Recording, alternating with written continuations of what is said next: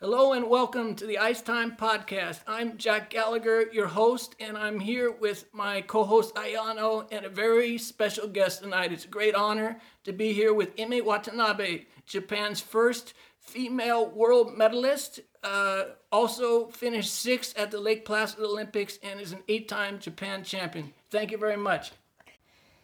皆さんこんにちはジャック・ギャラガーと綾野がお送りするアイスタイムポッドキャストです 今回は日本初の世界選手権銅メダリストでありレイクプラシッドオリンピック5位そして全日本8連覇の偉業を持つ渡辺恵美さんをゲストにお迎えしていますこんばんは。こんばんはよろしくお願いしますよろしくお願いします。Thank you so much, Jack, for having me.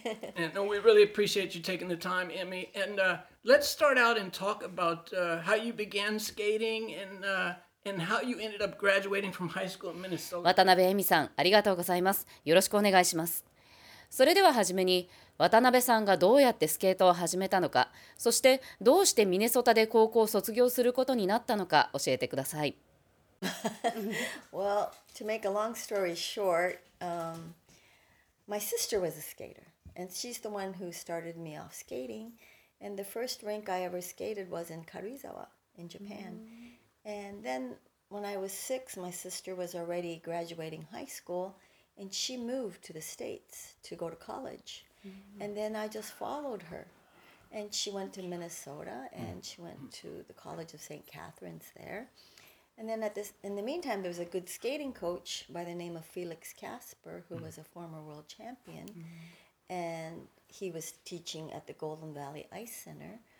And I went into the summer school there, and I was supposed to come home after the summer school, but it so ended up that my parents decided that I stay, and I was there for more than ten years, I guess. So, pardon me. What? 話せば長いのですが端的に言うと姉がスケーターだったのでその影響でスケートを始めました生まれて初めて滑ったのは軽井沢のリンクでした。私が6歳の時に姉が高校を卒業して大学に行くためにアメリカに行くことにしたので私もついて行ったんです。姉はミネソタ州に引っ越してセントキャスリング大学に行きました。その頃のスケートコーチとして有名だった元世界チャンピオンのフェリックス・キャスパーがゴールデンバリーアリゴールデンバリーアイスセンターで教えていて私はそのサマースクールに行きました。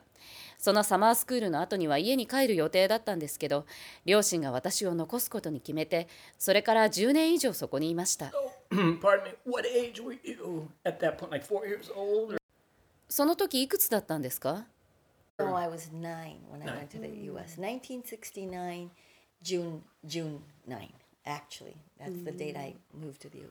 9歳でした。1969年6月9日が私がアメリカに移った日です. Wow. You still remember it? Of course, 今も覚えているんですね. That is that is the day, the first first start of my skating career. So What? も Uh, ちろんですその日が私がスケートキャリアを始めた日ですから what a interesting time to be living in America too. At the end of the '60s, like that.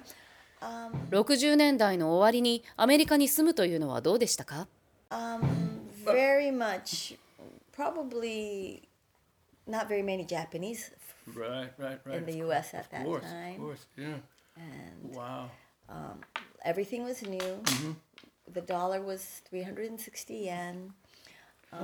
Those were the days. And well, you don't. I go back thinking of those days as a new step of the beginning of a rainbow, actually, because my rainbow ended at the Olympics, actually. Which, but I didn't get the gold, but it was the start of what my dream was gonna begin. right. So So, とても楽しかったですね多分あの時はあまり日本人はアメリカにいなくて全てが新しかったですね1ドル360円でしたしあの時のことを思いだ思い返すと虹の橋を渡る新しい一歩だったなと思うんです私にとっての虹はオリンピックででもそれはゴールではなくてそれから先の人生のスタートのようなものでしたね so this is like, I mean, literally like about s- 18 months after Peggy Fleming won the gold medal.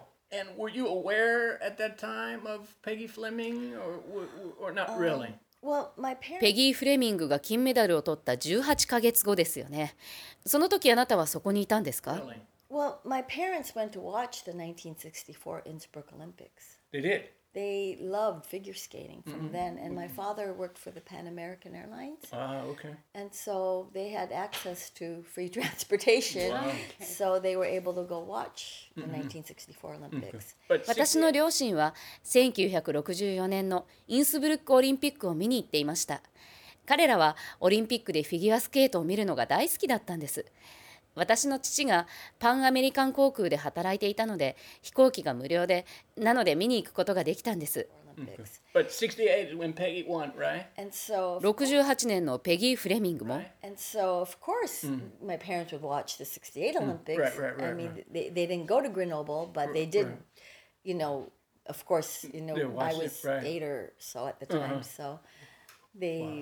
be talking about figure skating a lot. And my sister was skating at the time. Yeah. So. Yeah. Wow. もちろんグレノーブルにも行きました私は8歳でした両親はフィギュアスケートについてよく話をしていましたし姉はスケートをやっていましたから Wow. So, um, okay. Now, at that time, were you going back and forth between Japan and the States, or not really? or Yeah, well, その頃は日本とアメリカを行ったり来たりしていたんですか Well, 1969, when I first went to the mm-hmm. States, I hadn't been back to Japan in like maybe a year and a half or mm-hmm, two, but mm-hmm. I had to take tests, badge tests. right, right, right, So I had to come back to get the tests in order for me to compete. right. And if I didn't pass those tests, Yeah. then my parents knew it wasn't, you know, I wasn't going to be mm, Right. uh, any any type of a skater at all. But then when I was 12, I did get the gold test. Right, the, right. the HQ, the, mm-hmm. the highest test you can Right, get. right, right. right. So, well, then my parents said, oh, maybe she can start out as a skater officially, you know. Mm-hmm. But until then, it was just basically training in the US and then us coming back for the tests mm-hmm. and then going back again and then just looking around to see what my what my future is going to be. But in the meantime, there was the 1972 Olympics. Sapporo. 1969年に初めてアメリカに行ってそれから1年半くらいは日本に帰らなかったんですが日本で競技会に出るためにバッジテストを受ける必要があったので帰ったりもしていました両親はもしそのテストに受からなければ私はスケーターにはならないと思っていたようですが12歳の時に89の一番高いテストに合格したのでそれで両親は多分この子はスケーターとして始められると言って正式に決まりました。それまでは基本的にアメリカでトレーニングして日本にテストを受けに帰ってきて自分の将来がどうなるかを見極めている感じでした。でもその一方で1972年にはまたオリンピックがあって Sapporo. Yeah. Right, So yeah. did you did you attend that or uh, I were you in the states I was the in the? States ah, watching okay, it. okay, That was 札 February. 幌ですね見に行ったんですかそれともアメリカでトレーニング okay. That was February. And then I debuted in March as a junior skater. アメリカにいましたオリンピックは2月で私は3月にジュニアスケーターとしてデビューしました. That was the year you won the junior and the senior title, right? Can you tell us about that? I mean, that's like incredible. Well, あなたが全日本ジュニアと全日本シニアで金メダルを取った年ですねそのことについて聞かせてください Incredible. well, um, Japan was already going kind of like you know figure skating because of Janet, Janet Lynn. Lynn, yeah. And I came back and I was you know doing my double axels and nobody had really actually seen it Right. that mm-hmm. close and you know yeah. and I was only you know 12 13 at that mm-hmm. time and and they thought oh here's a Japanese Janet Lynn and then mm-hmm. the media went after me mm. as is a newborn Japanese mm. Janet Lynn just be born I guess Right, right, right, right. Wow. so that's what they, they called me Wase Janet Lynn at that time. Oh. But I was nothing close to Janet Lynn mm. yet. I was still very young, but she was my idol. And and if Sapporo Olympics wasn't there, I don't think Japan would have known what figure skating really was about. And thank goodness they had the Sapporo Olympics, and I debuted just in time that they knew. yeah, yeah. So I その頃日本はすでにジャネット・リンの影響でフィギュアスケートが人気になっていましたでも誰も近くで見たことがなかったダブルアクセルを帰国した私が飛んで私はまだ12歳とか13歳とかでしたがメディアに注目されて和製ジャネット・リンが生まれた瞬間でしただけど私は全く彼女に近づけていませんでした。まだまだ若かったし彼女は私のアイドルだったんです。その年の札幌オリンピックには確か日本人のフィギュアスケーターはいなかったと思います。せっかくの自国開催だったのに。でもその直後に私がデビューして。Yeah. So I mean, to be you win the junior title and then you go to seniors, and what was your mindset? I mean, do you remember? Did you think like, well, I'm just going to give it my best, or did you think you had a chance to win? Well, そうですよねその年のことは覚えていますかジュニアチャンピオンになってシニアに挑むその時は例えばベストを尽くそうと思っていたのかそれともメダルのチャンスがあると思っていたのか Win? well, junior, I kind of had a thought that I might. But then there's a senior free skating championships Right, right. A, a few weeks after the junior championships. Right, right. And I did the free skating championships, mm-hmm. and there was no short program ah. at that. It was just free skating. Yeah. And I won that, and then I thought, well, maybe if I really train hard, mm-hmm. I could maybe make it on the podium. Right. But never thought about winning. Not once did I think about winning. But as you know, the 1972 Japanese champion retired. Uh, Yamashita-san. Okay. Kazumi Yamashita-san retired. So it was Good timing, It was a yeah. good timing, Yeah. and um, I was very lucky that I was. It was in Osaka at the Rasa skating rink. I, mean, I don't even know where that is. huh? It's a. Does it It's a- still exist? no. That's. It's a skating rink in the middle, and outside is a speed skating rink. ah, And so we kind of had to yeah. walk across, look out, right? Yeah, yeah. and the audience was just only around the boards Ah, okay. because I mean, there's no standing Right, place right, right. or there's no seating places. So Wow. and NHK is the one who aired that Yeah, that yeah, year. yeah. But um, I- I was lucky. My coach Felix Casper came with me for that. そうですね。ジュニアの時はメダルも頭にありました。ジュニア選手権の数週間後にシニアのフリースケーティングの選手権があったんです。ショートはない大会でした。それで優勝してもし本当に厳しい練習をしたら表彰台には届くかもしれないと思いましたが優勝することは全く考えていませんでした。ですが1972年に全日本女王だった山下和美さんが引退したのでタイミングが良かったんですね。すごくラッキーでした。大阪での大会でラッサムスタジオで すでにないんですけどフィギュアスケートのリンクが真ん中にあってスピードスケートのトラックが周りをぐるっと囲んでいるようなリンクだったんですね。観客は座って見る場所はなくてみんな立って見るようなそんな会場で NHK だけが放送していたのを覚えています。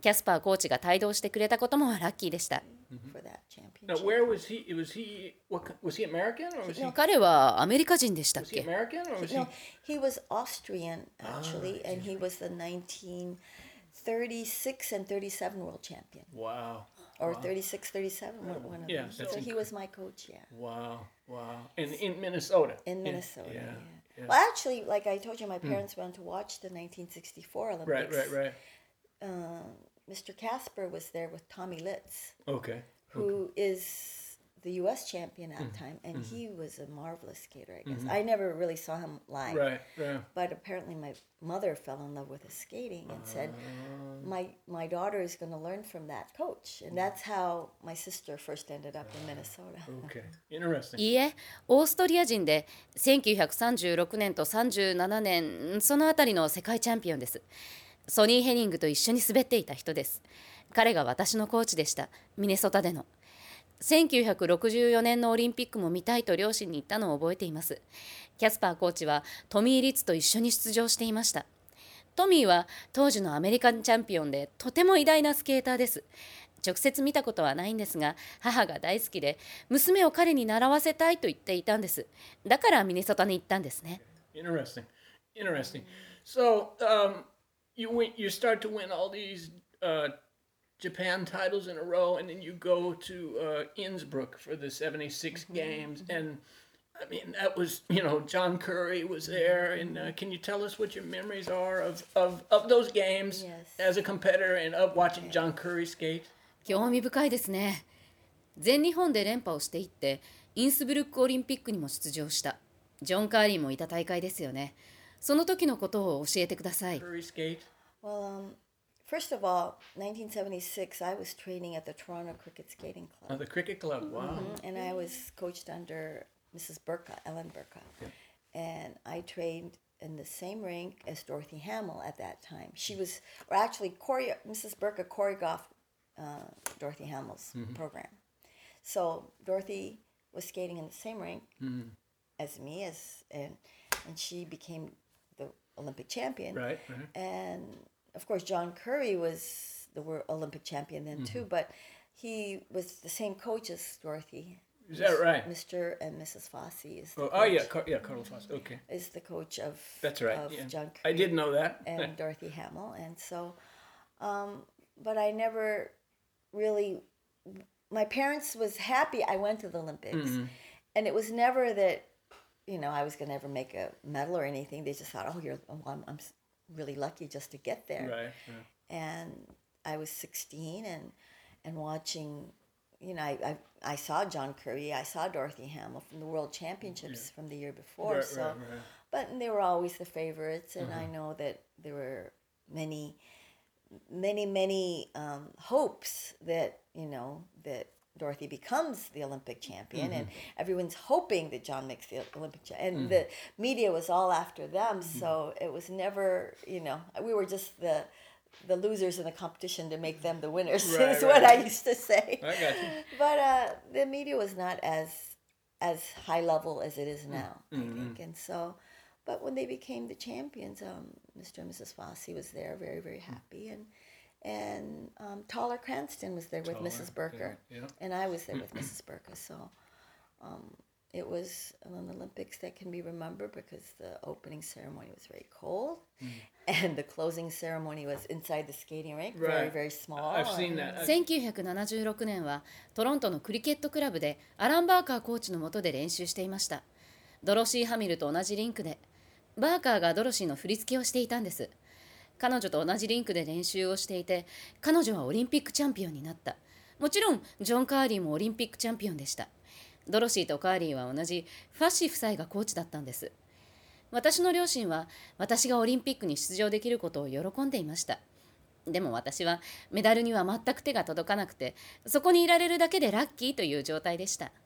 16歳でその前の年にはドロシーやカーリーを世界選手権で見て周りはみんなドロシーとカーリーがオリンピックチャンピオンになることを期待していたしメディアもみんなそういうシナリオで動いていました。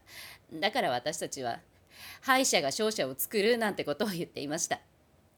当時はメディアも今ほどレベルが高くはなくてでもファッシ夫妻はとても喜んでいたしトーラー・クランストンもバーカーコーチのもとにいて私と同門だったのでとても印象深いですね。でもオリンピックで一番覚えていることは開会式がとても寒くてそれに閉会式はフィギュアスケートのリンクの中でとても小さかったのを覚えています I've seen that. I've seen the video of that. Yeah. So I mean, John Curry now has been gone for t- almost 25 years. Yeah. I And- just saw his documentary. Yeah. Did, oh yeah, yeah, that's right. We talked about that. we Yeah, talked about I that. And uh, um, what are your? Uh, I mean, his style of skating.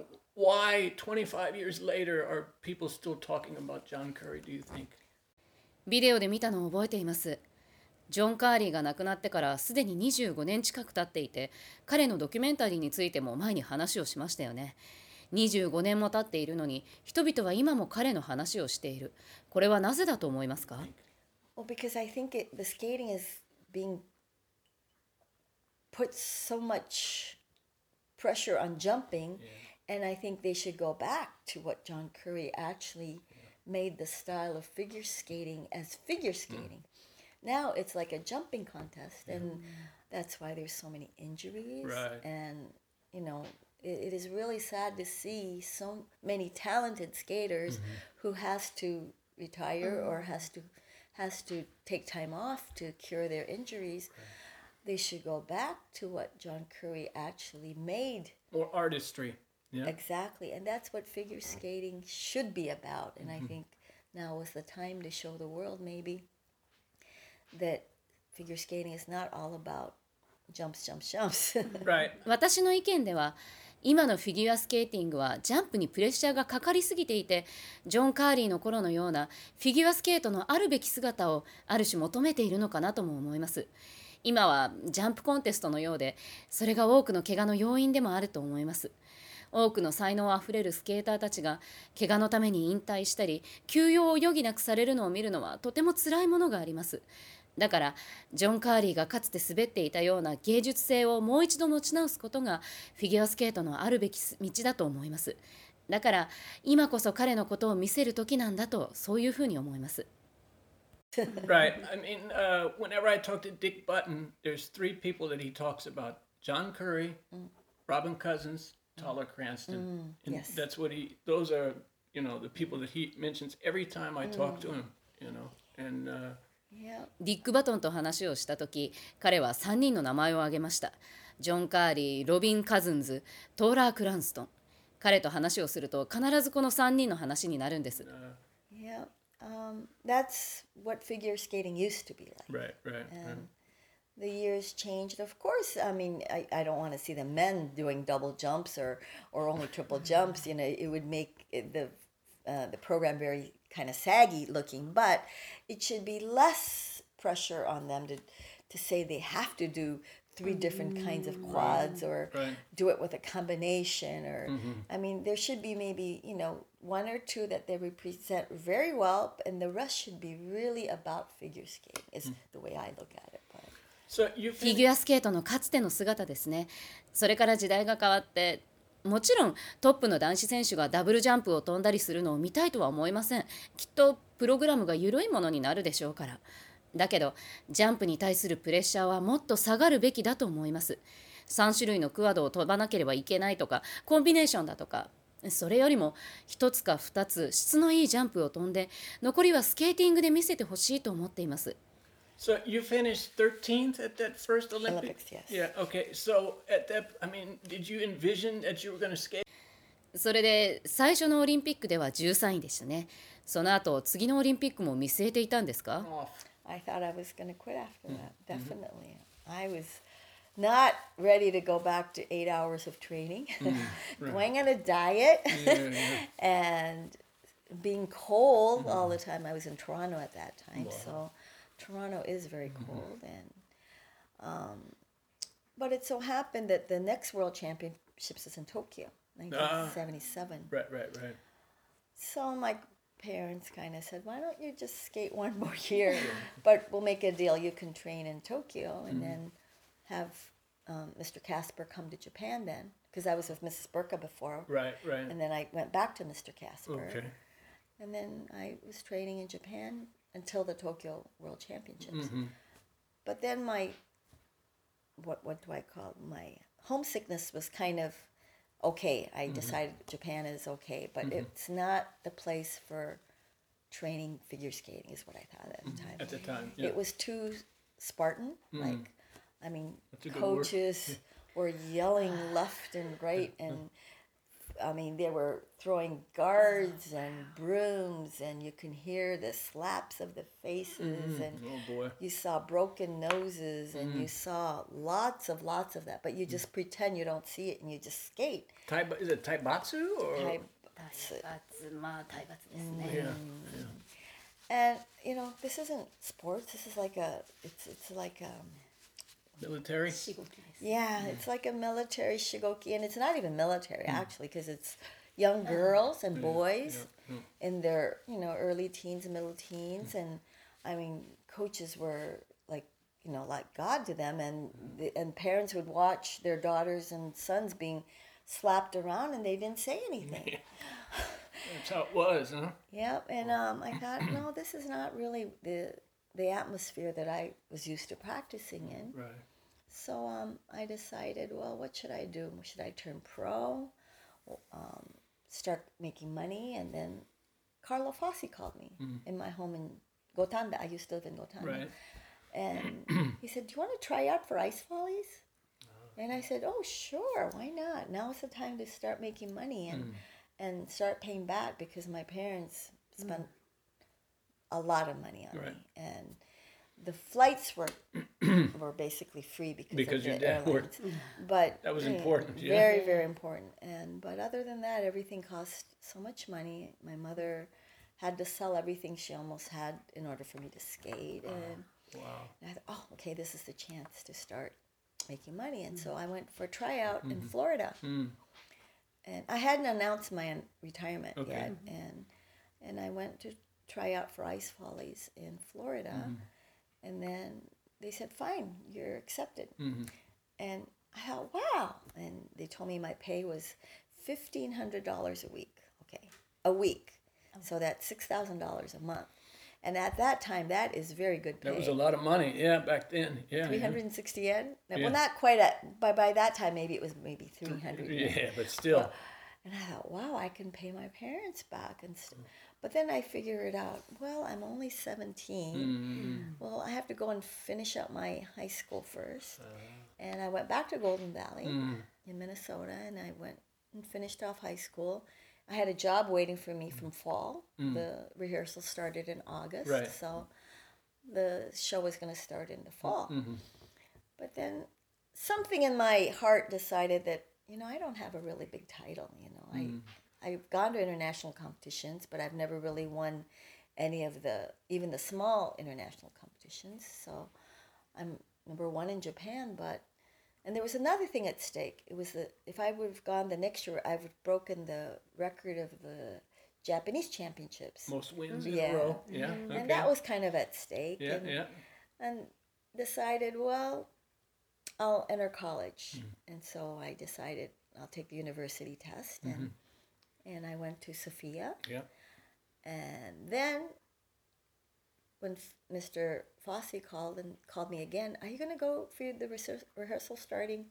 No, I think I'll go to you. Ah, okay. Because I started going to school and I was really not bored, but I said, I'm not going to sit in this chair and look at this teacher talk to, you know, 30 or so students in the room Right, right. Because I think I probably know about the world more than the person talking up there, especially during like, you know, world history mm, or right, right. how how the world is, you know, mm-hmm. and uh, and something clicked and then when Carlo called me, at that time there's no iPhones or anything, so Right. it was basically home mm, telephone. Yep, yep. So he caught me at mm. that right time when I was home. Mm. And Emmy, are you going to your rehe- rehearsal starting? You know, I can't remember the exact date, but no, I think I'll go to you. He goes, oh, okay, okay, no problem. I'll be waiting. Come to the, come to um, Denver. We're in Denver, and, and you know the, his Italian way of talking kind of. There was no surprise at all that I was not going to go to the ice show. Ah, okay. He said, "Oh, I'll be waiting." Like Okay, it was, okay. there was no second word. Oh, you're not going to Right. the ice show. You're not Right. going to ice fight. Right. No, no, no. I'm not going. Yeah. Now, at, オリンピックの後は確実に引退すると考えていました 8時間も氷の上で練習したりダイエットをしたりいつでも寒い思いをするのはもうやめようと。トロントは本当に寒かったので。だけどその次の年の世界選手権が日本開催だったんです。1977年の。だから両親が「もう1年やったらどう?」と言ってきたんです。その代わり東京で練習してもいいと。そのためにキャスパーコーチが日本に来てくれました。その時はバーカーコーチとトレーニングしていたんですがキャスパーコーチに戻ったんですね。それで東京で世界選手権までトレーニングしていました。ホームシックは特に問題なかったんです。日本は OK って自分で決めたので。だけど東京はその時スケートのトレーニングをする場所ではなかったなと思います。とってもスパスパルタだったんですね。コーチはいつも怒鳴り散らしているし殴られる音を聞くこともありました。鼻血を出す選手もいたし本当に多くのことがあってだけどそれを見ないふりをする必要があったんです。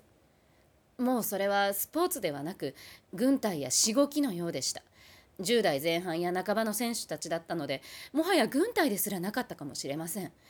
両親は自分の子供が殴られているのを見ても何も言わないんです。だから私はこれはもう自分が練習できる環境じゃないなと思ってなのでどうしようか考えました。プロになってお金を稼ごうかなと。そうしたらカルロ・ファッシがその時住んでいた五反田に電話してくれたんですね。アイスショーをするトライアウトを受けないかと。それで私はうんそろそろお金を稼ぐこともいいなと思いました。それまでは両親が私に多くの投資をしてくれていたので。父がエアラインに勤めていたので飛行機代はかからなかったのでそれはとても良かったんですけどそれ以外はとてもお金がかかりました。母は私がスケートを続けるために持っていたものをほとんど売ってくれました。だからこれは両親に恩返しをするいい機会だと思ってフロリダにトライアウトに行きました。まだ引退を発表していなかったんですがトライアウトの結果合格だと言われて給与は週に1500ドル月に6000ドルだと言われました。当時はとても大きなお金です。多分360円とまでは言わなくても1ドル300円くらいだったと思うのでこれで両親に返していけると思ったんですが同時にまだ自分は17歳で高校を卒業する必要がありました。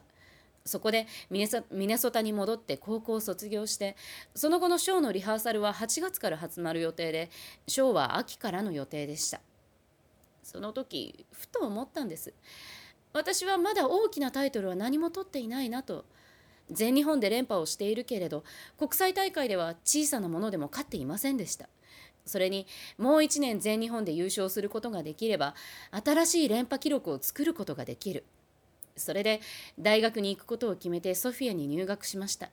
その頃カルロ・ファッシがもう一度連絡をくれて夏から始まるリハーサルに参加するのかって聞かれたのでうーん私はあなたのところに行くと思うわと言いました。その時大学が始まっていて退屈とは言わないまでも椅子に座って30人の生徒たちと一緒に授業を受けるのは私がやりたいことではないなと思ったんです。だってその時話していた先生よりも私は世界を自分の目で見てきたと思ったんです。特に世界の歴史や世界がどうなっているかなんかっていうことはそこでカルロが電話してきてくれた時当時は iPhone なんかなくて家の電話しかなかったのにちょうど私が家にいる時にかけてきてくれて「リハーサルに行くの?」って聞くので「あなたのところに行くわ」と言ったんですそうしたら彼は「OKOK じゃあデンバーで待ってるよ」と言ってくれて何の驚きもなかったんですよショーに行かないの本当にとかそういうことは何もなくてただ OK 待ってるよって Yeah. Now, at, the, the, at that time, with the amateur rules, if you had gone to the ice show, that would have been the end of your Oh, of amateur course, of career. course. You, you would have been disqualified Right, from right. competing. Right, yeah, right, that's how the rules were then. Not, Right. not like now, where everybody can skate in all these shows and everything. Much different, right? So you were talking about how the financial burden on your parents and. Um, at that time, you know, now the skaters do receive some level of support from the Japan Skating Federation, but at that time, was there was there no support at all? Or? None, none, Wow. none, no. Wow. None. Zero, zero, zero. Yeah, and um, just uh, you, I'm not even sure if you know this, but uh, one of the Japanese skaters uh, back in November started a crowdfunding. Oh yes, yes, yes. Yuna? Yeah, Yeah, Yuna. yeah. She got more than, It's 14 million Million. yen now, and but it's then she can only receive five, no, five million, and then the rest has to go to the skating association. no, no, no, no, no. It's five percent. I think five percent goes Five to goes- five percent goes to the JSF. But uh, they, they, I think they thought it wasn't going to be that much, right? And, and her, her initial goal was four million yen, and she got fourteen, and there's like two or three days left now, you know. But it shows you how much uh, the fans love the Japanese skaters. Think if they would have had that in your day, huh? Well, Eight-time yeah. champion? Well, 当時のルールではアイスショーに出るということは選手を辞めるということだったんですよね今でこそ選手もみんなショーに出ていますが当時はルールが違った家族の金銭的なサポートの話をしていましたけど当時は日本スケート連盟からのサポートなどはなかったんですか？知っているかどうかわからないんですが今年の11月去年の11月に白岩優奈さんがクラウドファンディングを始めて今1400万円も集まっているんです。その5%がスケート連盟に行くんですがこんなに集まると思っていなかったんでしょうね。当初のゴール設定はたったの400万円だったんです。今は数日を残して1400万円です。日本のファンの愛を感じますよね。これがあなたの時代だったらと思いませんか全日本を8連覇もしているのに well, at that time I was only five-time champion, so in order for have my motivation going, if I had this, the support of you know anyone who wanted to support me, it would have been okay. But in those days, you can't really even talk to sponsors. you can't. Yeah, no, no. You Did- can't even do anything. You know.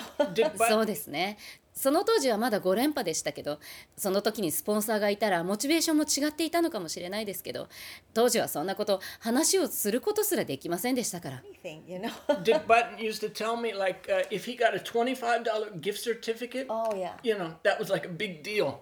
Of You know, course. of like uh, Nissan Gohaku, and you know that was like a big deal. You know, and uh, So, um, all right. So now we're you're you're back and forth between here and you're now you're training in Colorado, Right. And uh, with Carlo and his wife, and uh, she's still alive. Oh, correct? yes, of course, Yeah, of course. リック・バトンが以前話をしてくれましたがたった2500円のサポートをもらうことが当時はとても大変なことだったそれでコロラドに戻ってトレーニングを再開したんですよねカロラの奥さんは今もご存命ですよね yeah, yeah. Yeah, we're we're on Facebook and um, we we you know communicate once in a while. Right. Wow. もちろんです私たちは Facebook でつながっていて時々メッセージをやり取りしたりしています Right. Wow. Wow. So we we move forward to Lake Placid in 1980, and well, I'll tell you what. Stop. Let's talk about the 1979 World Championships, where you got the bronze medal, Vienna, and uh, you're you know how did that all happen?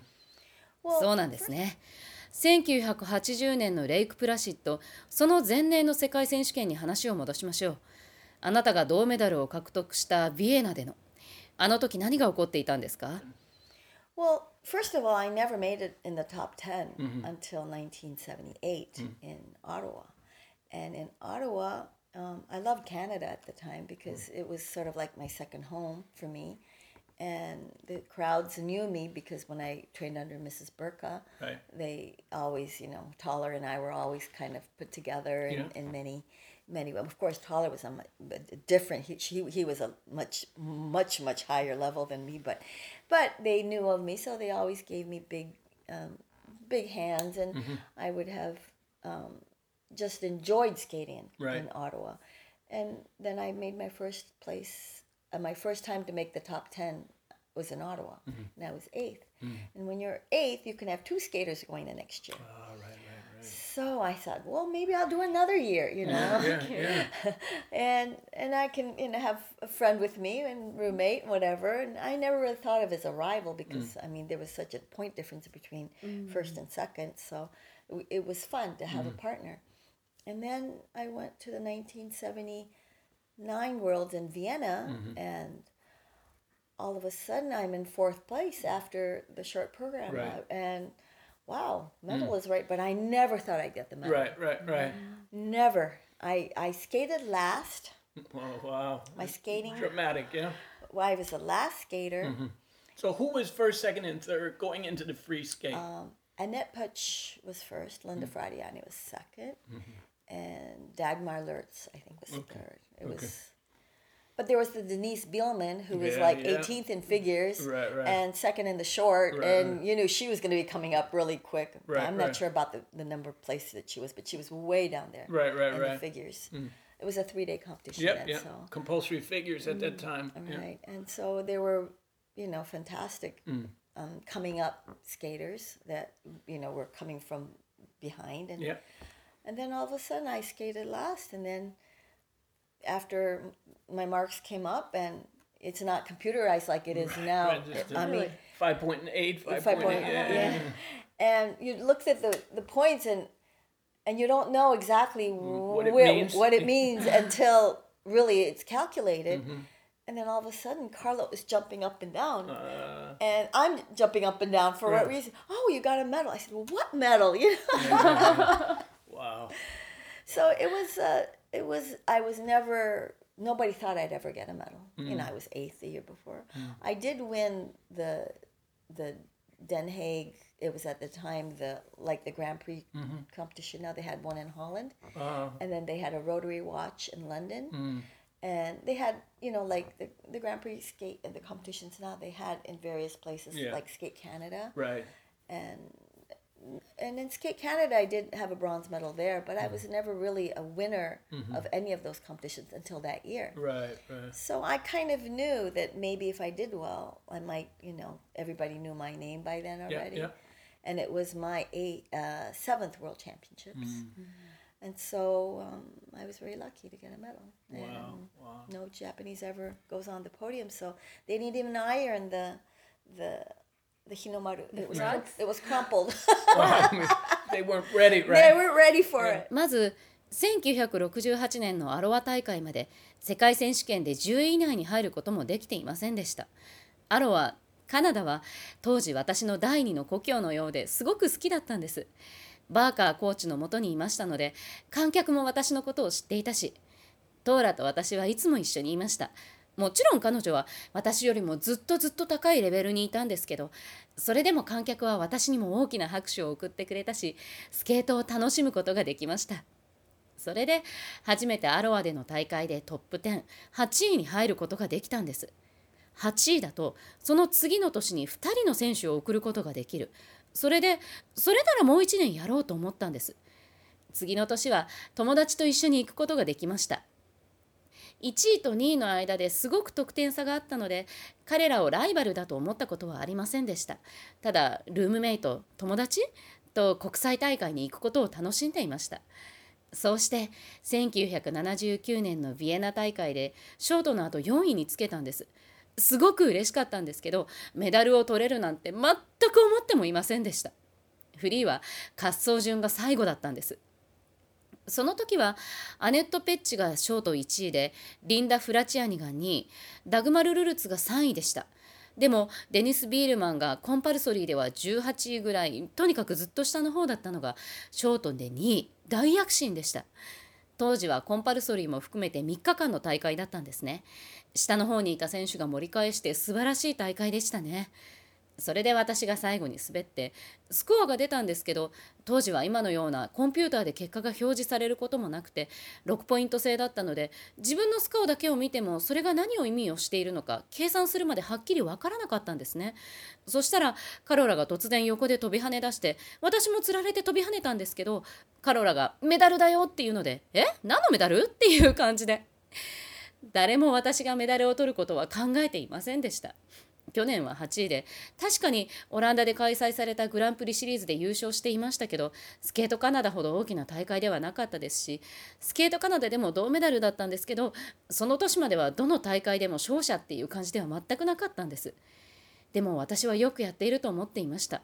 すでにみんな私のことは知ってくれていたし7回目の世界選手権だったので日本人で初めて世界選手権で表彰台に乗れたことはラッキーでした。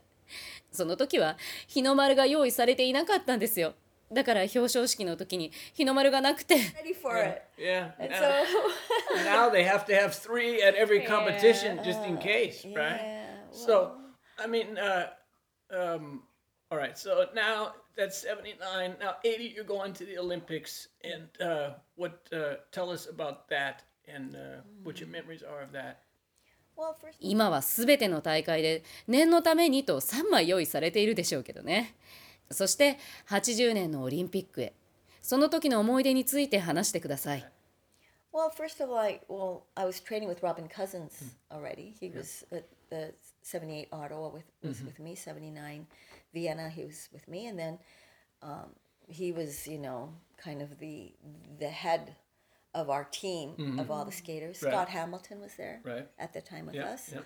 Um, there was so many international skaters the finnish champion the british champion the um, italian champion susan driano um, the australian champion billy schneider there was like seven countries all came out of the fosse family at the world championships and olympics Yeah.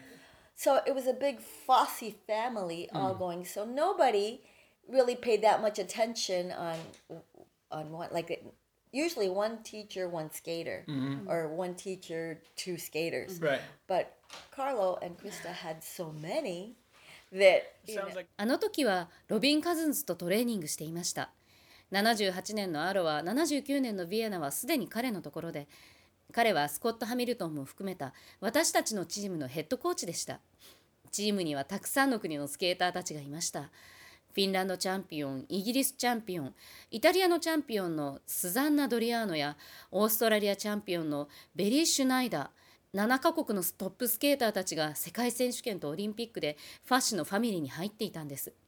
普通は1人のコーチに1人や2人のスケーターというくらいですがファッシー夫妻は本当にたくさんのスケーターを抱えていたんです like.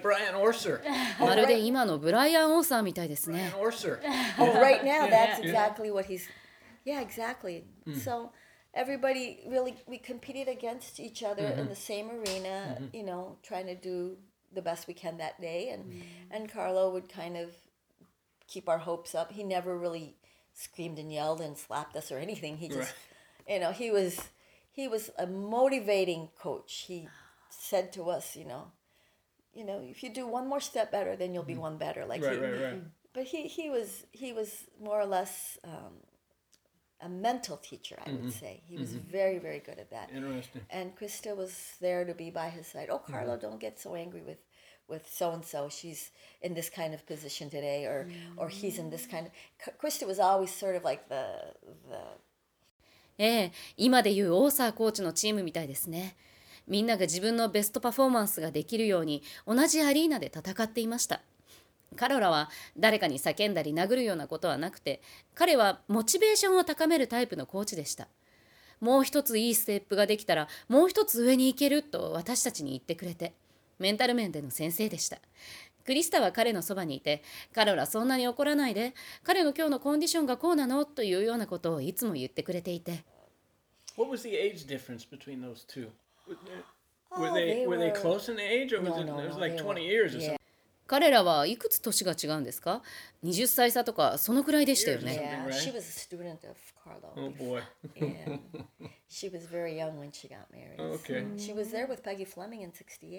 Ah, okay. and she's about the same age as Peggy Fleming. So Wow. Wow. ええ、彼女はカロラの生徒でしたから、すごく若い時に結婚したんです。68年にはペギー・フレミングと一緒に滑っていて、同世代のはずです。Wow. Interesting.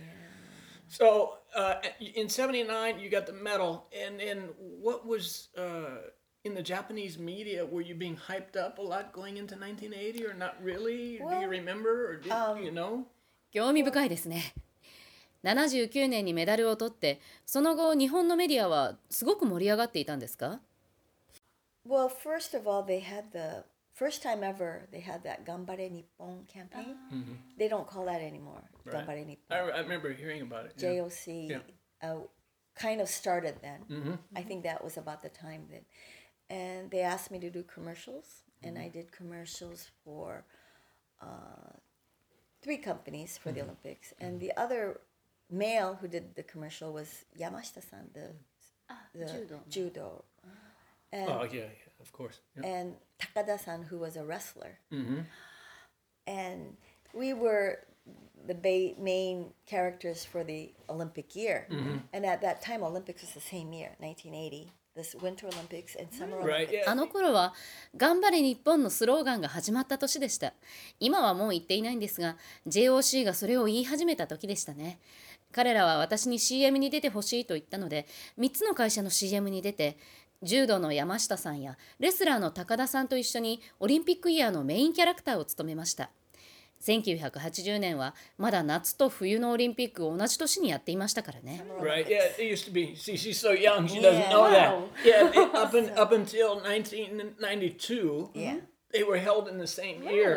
And then the IOC said this is too much pressure on us Yeah, to have to so. do both. So, the same year, what we're going to do is the Winter Olympics will be held again in 1994, Okay. and then not again until 1998. So there was そうでしたね1992年まで同じ年にオリンピックを両方やっていたんですよねだけど IOC が同じ年に行うのはプレッシャーが大きすぎるということで1994年に行い次からは4年おきになったんですよね Eight.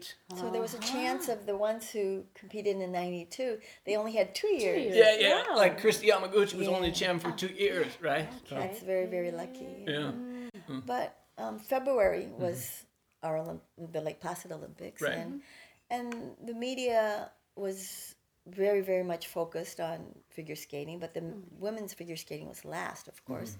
So in the meantime, you know, the Jumps and uh, jump and speed skating. Right, Eric right. Hayden was was Yeah, winning gold yeah. medals every day, and Yep. and you know the Japanese skaters or competitors. There was only four women in the whole field. Um, two speed skaters, and one luge, and me. Wow. So we had one. Compared to now, yeah. I mean, there's more officials now than Hmm. Yeah, you got- competitors. You got that right. Yeah, yeah. Yeah, and so it, it, we stayed in a camping house, sort of. It, it, wa- the Cabin or something like that. Like a It, cabin. it wasn't a cabin. It was like a trailer camp. type thing. okay. Because the main um, Senshimura was uh, a prison. Oh, So there were no windows and it, the conditions weren't as the main Olympic village. Yeah. Is there was a prison? they Wow, I didn't they know made that. they made it brand new mm-hmm. and they were going to turn it into prison after the oh, Olympics. God. So now Lake Placid prison is where the where the our Olympic village was. Wow. So- That's interesting. I went there the next year and mm. then there's a big fence around it mm. and well they they reusable. Good use of Olympic Yeah. facilities. Right, eh? right. Legacy venues. Yeah. Right, right. So it was kind of sad to see that, but I did go with one of the TV stations to see what. What it was like a year later. yeah, it was very sad to see. Wow. yeah. And え so え、だから1992年に出場した選手たちはたった2年で次の大会が来てとてもラッキーだったんですよね。クリスティ山口なんかがその一人です。レイクプラシックオリンピックは2月でメディアはフィギュアにとても注目していたんですが女子フィギュアは大会の最後に行われました。ジャンプやスピードスケーティングが連日行われていてでも女子のスケート選手は全ての種目で4人しかいなかった。2人はスピードスケート、1人はルージュ、そして私。今と比べるとすごく少ないので、当時はよりオフィシャルな感じでしたね。みんなでトレーラータイプのキャンピングカーに泊まっていました。なぜならメインの選手村が牢屋だったんですね。窓もないし、コンディションが良くなかった。新しく作っていたんですが、オリンピックの後は牢屋として使な使われているんです。今のレイクプラスチックの牢屋は当時オリンピック選手たちがいたところなんですよ。翌年に行った時には周りに大きなフェンスがあってオリンピック施設の活用としてはいいのかもしれないですけど見るのは悲しかったですね。テレビの番組でその施設がどうなったか見に行ったんです。Wow、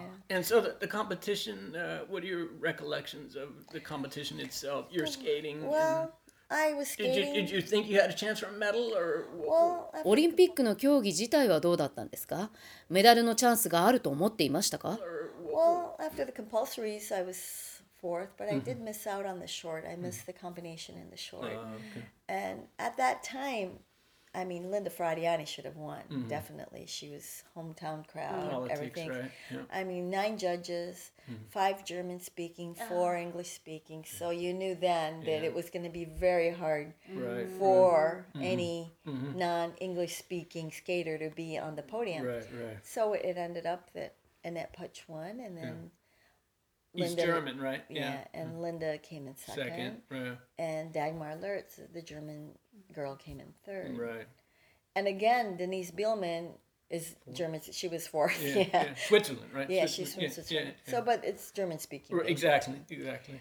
So I ended up, you know, I did a good free free program. I landed a, mm. a, my first triple, um, I think toe at that time in a big competition like that, which was good for me because it gave me confidence and it gave me, you know, you know, everybody was starting to build up on the triple jumps then. So, um, and I finished sixth. I didn't really well, I was very sad. I can still remember why did I miss that short program. You know, even today I think back and if I didn't miss that, but they really it wasn't that big a miss, but they gave me, you know, the mm-hmm. points were Or like down, way mm-hmm. down, uh, yeah, yeah.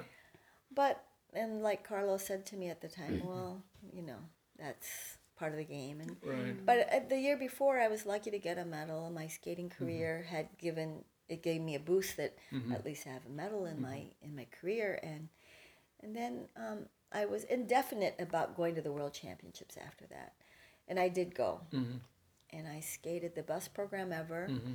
I was second in the short, second in the free, but I still ended up fourth.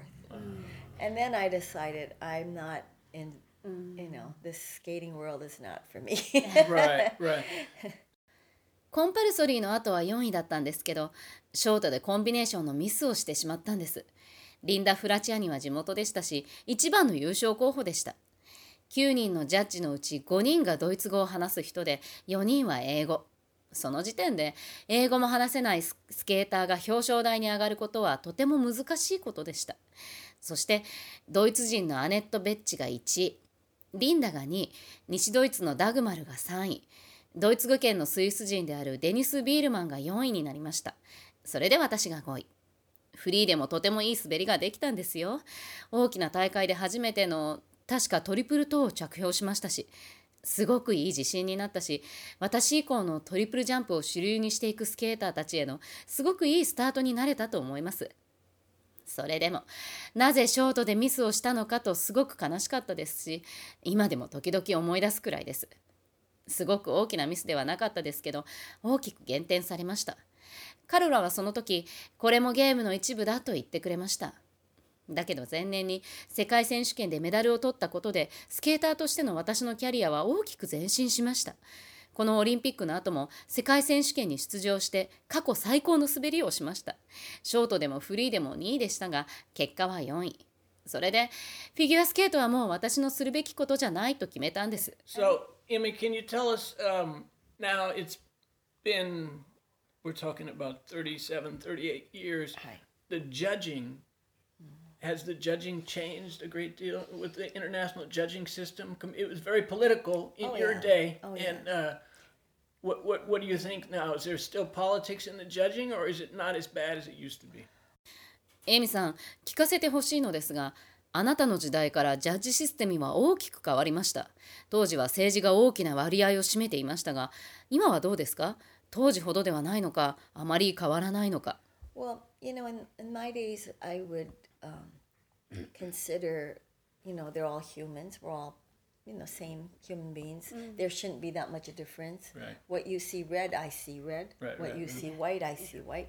But in those days, because of how much it meant for their country to bring a medal home, The Cold War, yeah. I mean, they were seeing red as black if it had to be that color. Right, right, right. So I felt sorry for the judges as well because mm-hmm. they, they couldn't see you in the eye. Yeah. Mm. You know, I'm so sorry I mm. wasn't able to give you what because of you know. I mean, you can see that the judges were were were very crucial. They they had to give the high points to their Yeah, yeah. to yeah, their skaters. or Otherwise, else- when they go back to their country, Yeah, or it's going to be trouble. right. Right. And that was politics of figure Right, skating. right. And, and I really felt um, that I was lucky I came from Japan because Mm-hmm. it's a free country. I mm-hmm. mean, nobody was paying for my skating. Mm.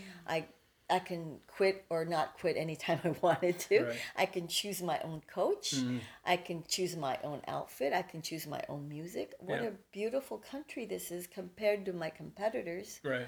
who were from the Eastern Bloc who had to really had to live under their rule and if they win they would go home and they would have food on the table and if they didn't you knew they had to be digging holes maybe you know you, you, you hear those stories Right. Right. so um, that's when I learned what world the world was like. I'm lucky to be Japanese. I'm mm. lucky to be living in a country where we have our own choice that we can make. Mm-hmm And and I was very lucky that the foreign coaches who coached me, even though I'm Japanese, the I had an Austrian coach, I had an Italian coach, I had Mrs. Burka, who was a Dutch actually, and she coached me. I had all these people around the world who helped me wh- to where I was at that time. So そうですね 90年代になると人類は皆同じだ。私が白に見えるものはあなたも白に見えるという考えが主流になりました。だけど当時はいくつのメダルを国に持ち帰るかが大きな問題で黒でなければならないなら赤も黒になるような時代でした。だからジャッジたちもかわいそうだったなと思います。彼らは自分の目で判断することができなかったんです。必要な選手に高得点を出すかどうかはとても重要でそうでなければ国に帰った時に大きな問題になりますから。それがフィギュアの世界の政治でした。だから私は日本という自由な国の選手でとてもラッキーだったと思います。誰も私のスケートにおお金を払っていないので自分が決めた時に辞めることもできたし自分でコーチを選ぶこともできた。衣装や曲も自分で決められました。他の国の選手たちと比べるととてもラッキーだったと思います。非常に厳しい独自のルールの中で滑ることは大変だったと思いますよ。勝てば家に食べ物があるけど負ければそうではないという話はよく聞くことがありました。それが私が見てきた世界です。だから日本に生まれて自分で選択できることがとてもラッキーだったと思います。それに他国のコーチが私が日本人であるにもかかわらず教えてくれたこともとてもラッキーでしたこれまでオーストリア人のコーチイタリア人のコーチバーカーさんはオランダオランダ人でしたし世界中から助けてもらったように思います Now, Carlo was very famous for being able to influence judges. and uh, did you ever see him in action, or, or how did he go about it? Uh, he would just like walk up next to somebody at practice, and uh, he, he was known for promoting his skaters, which is, is natural and it's uh, it's admirable.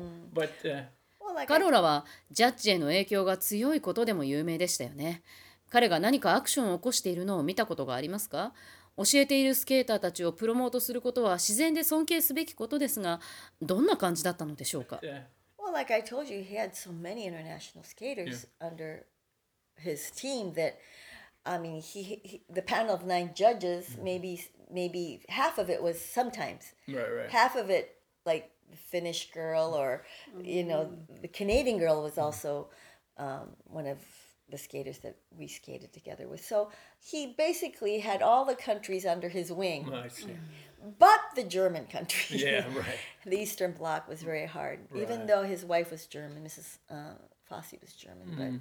it was hard to get that German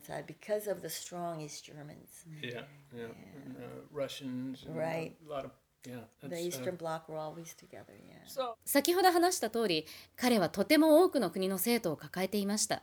時々9人のジャッジのうちの半分がカロラの肩を持つかもしれないっていうぐらい。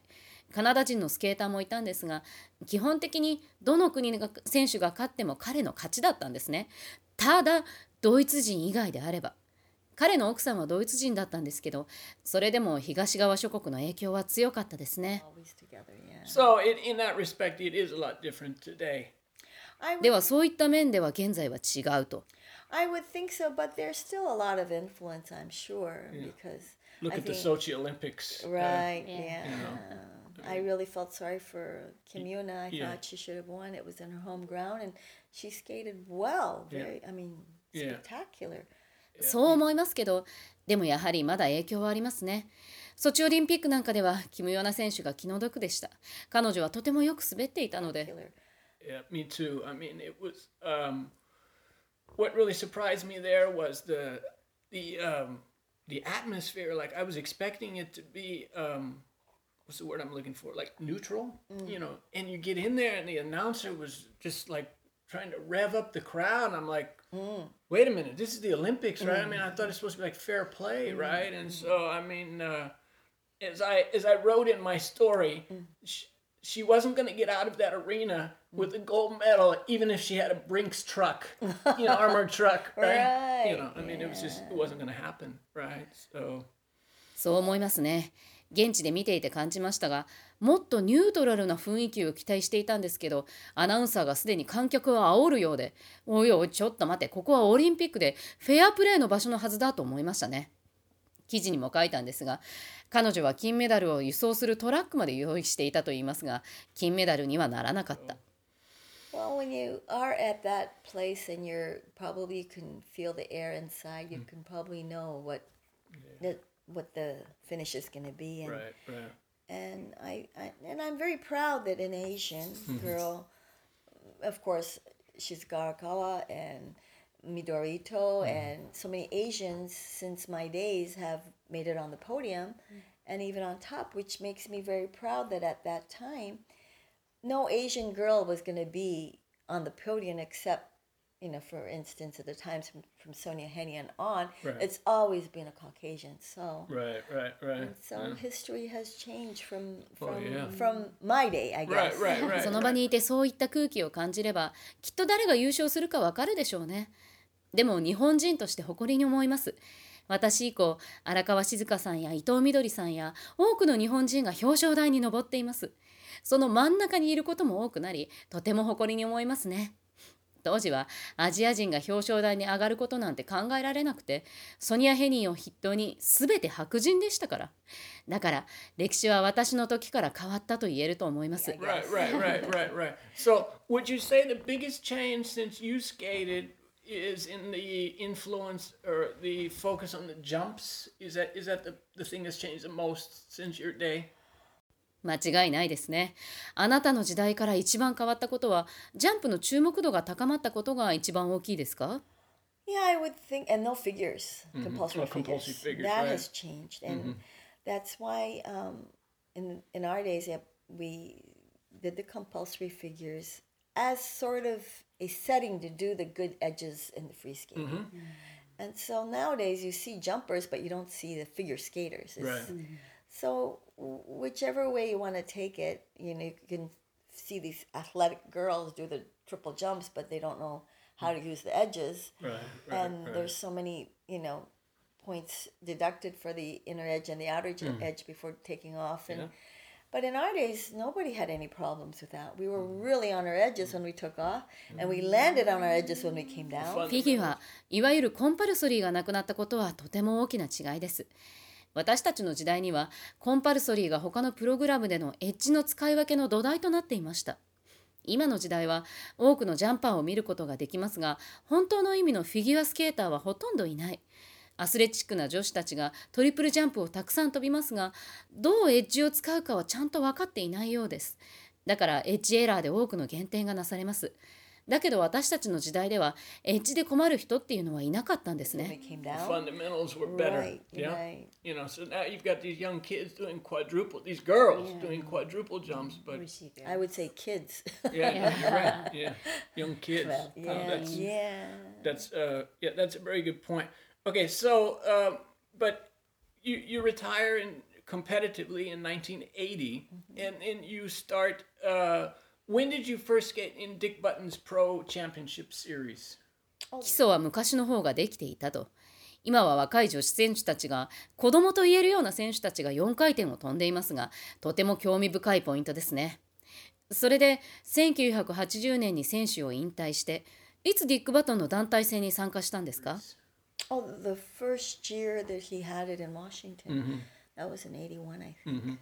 year that he had it in washington that was in 81 i think 彼がワシントンでそれを始めた年です確か81年だったと思います So almost like one year later, or Right, within a few yeah, months, right? And uh, how was that experience? I mean, a lot of the skate fans today don't even know that there used to be like a pro circuit. 1年か数ヶ月後ということですねそこではどんな体験をしたんですか多くのスケートファンがプロの団体戦があったことを知らないでしょう、Well, it was well. Dick wanted the whole you know world to be probably mm-hmm. involved, and he had good ideas, and he knew that Janet Lynn was a big fan of, of or actually the world loved Janet Lynn, especially here in Japan, and and she was a judge then. She hmm. wasn't a competitor, but then she took her skates again and skated, and she.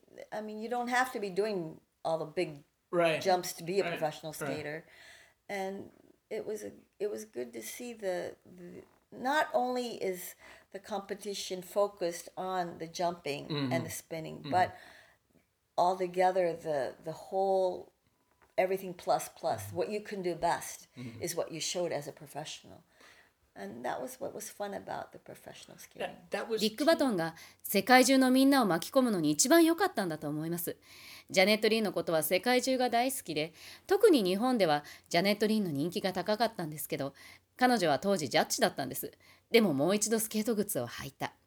プロとしては難しいジャンプをしなければいけないってことはないので、ジャンプやスピンに注目しすぎない大会を見るのは楽しかったですね。みんながプロとして自分の一番得意なことをどんどんやっていきましたから。それがプロとして滑ることの楽しさの一つでもありますよね。that was team versus team? Right. Right. Right. And, and the story is that Dick had like trouble trying to convince like Peggy and uh, and uh, Dorothy because oh I don't want to lose my gold medal status and, and so that's why he created the team. The Yeah, team, uh, team versus. So it was like an American team versus the international team, or oh チーム対抗戦だったんですよね。ディックが構想を考えた時にペギーやドロシーが対抗してどちらかだけが金メダルとなるとちょっと問題があると思ったのでチーム戦にしたと。アメリカンチーム対国際チームみたいな感じだったんですか national team, or oh no i don't know oh no the young team and the older team Really? yeah it was and the judges were you know also kind of the old team I guess. okay. but it was a it was a it was a like a celebration of figure skating it was not a intense and it was not an ice show that you know you see mickey mouse skating it was Us skating Right. Right. いえ若手チーム対年上チームでしたジャッジも年上チームがしてだけどあれはフィギュアスケートのお祭りのようなものでした。試合のように張り詰めたものではないし、キャラクターが滑るアイスショーでもなくて、私たちプロが滑るものでしたから。But those are big deals. I mean, I remember ABC televising those Oh, things. yeah. Those are big deals in the States. You know, they'd be shown like on Wide World of Sports Right. on like on a Sunday or something like that. I mean, that was that was huge. That was very huge at that time. Jim McKay, I think, was Yeah, there. Jim yeah, McKay. It's a yeah. legendary right there. Legendary host of ABC. Yeah. So, um, okay, now you when you're retired, Mm. could you ever foresee the day that Japan would become so powerful in skating that it's become today? I mean, did you was that anywhere in your mind or すごく大きな催しでしたよね。アメリカで ABC テレビが放送していたのをよく覚えています。レジェンドのジム・ニケイも参加していましたしね。それで、引退した頃には、日本がフィギュアスケートで今ほど強くなると思っていましたか You know, basically, I think it's how the years have changed of how the Japanese girls have grown, the legs longer, mm. the style mm. has changed from 50, 60 years ago. right, right. And I think that has made it good in ways that now the American skaters are getting bigger, mm. heavier, Yeah. and even like Christy Yamaguchi, she's Japanese. Yeah, yeah. And um, before that, um, there were many Oriental Americans mm-hmm, that mm-hmm. were doing well, but their nationality was American only. Right.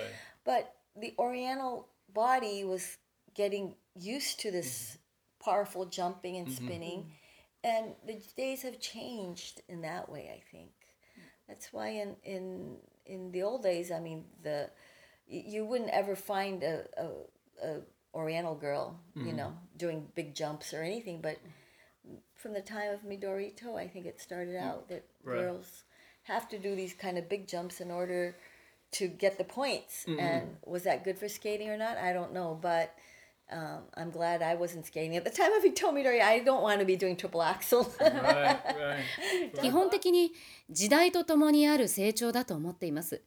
日本人の女性が足が長くスタイルが50年くらい前と比べて非常に良くなっている。とてもいい傾向で、でもその一方でアメリカの選手たちが非常に大きく重くなってきています。クリスティ山口も日本人ですし、多くのオリエンタルなアメリカ人が活躍していて、彼らの体が大きなジャンプやスピンに対応してきたんだと思います。昔はオリエンタルな女性が難しいジャンプをすることはなかった。でも伊藤みどりさんの時代からオリエンタルの女性も高得点を取るために難しいジャンプを飛ぶようになった。それがフィギュアスケートにとって良いことかどうかはわからないですけど。でもとにかく私は伊藤みどりの時代のスケーターでなくてよかったと思っています。だってトリプルアクセルは飛べると思えないですからね。でもあなたのダブルアクセルは本当に高かったし素晴らしかったですよね。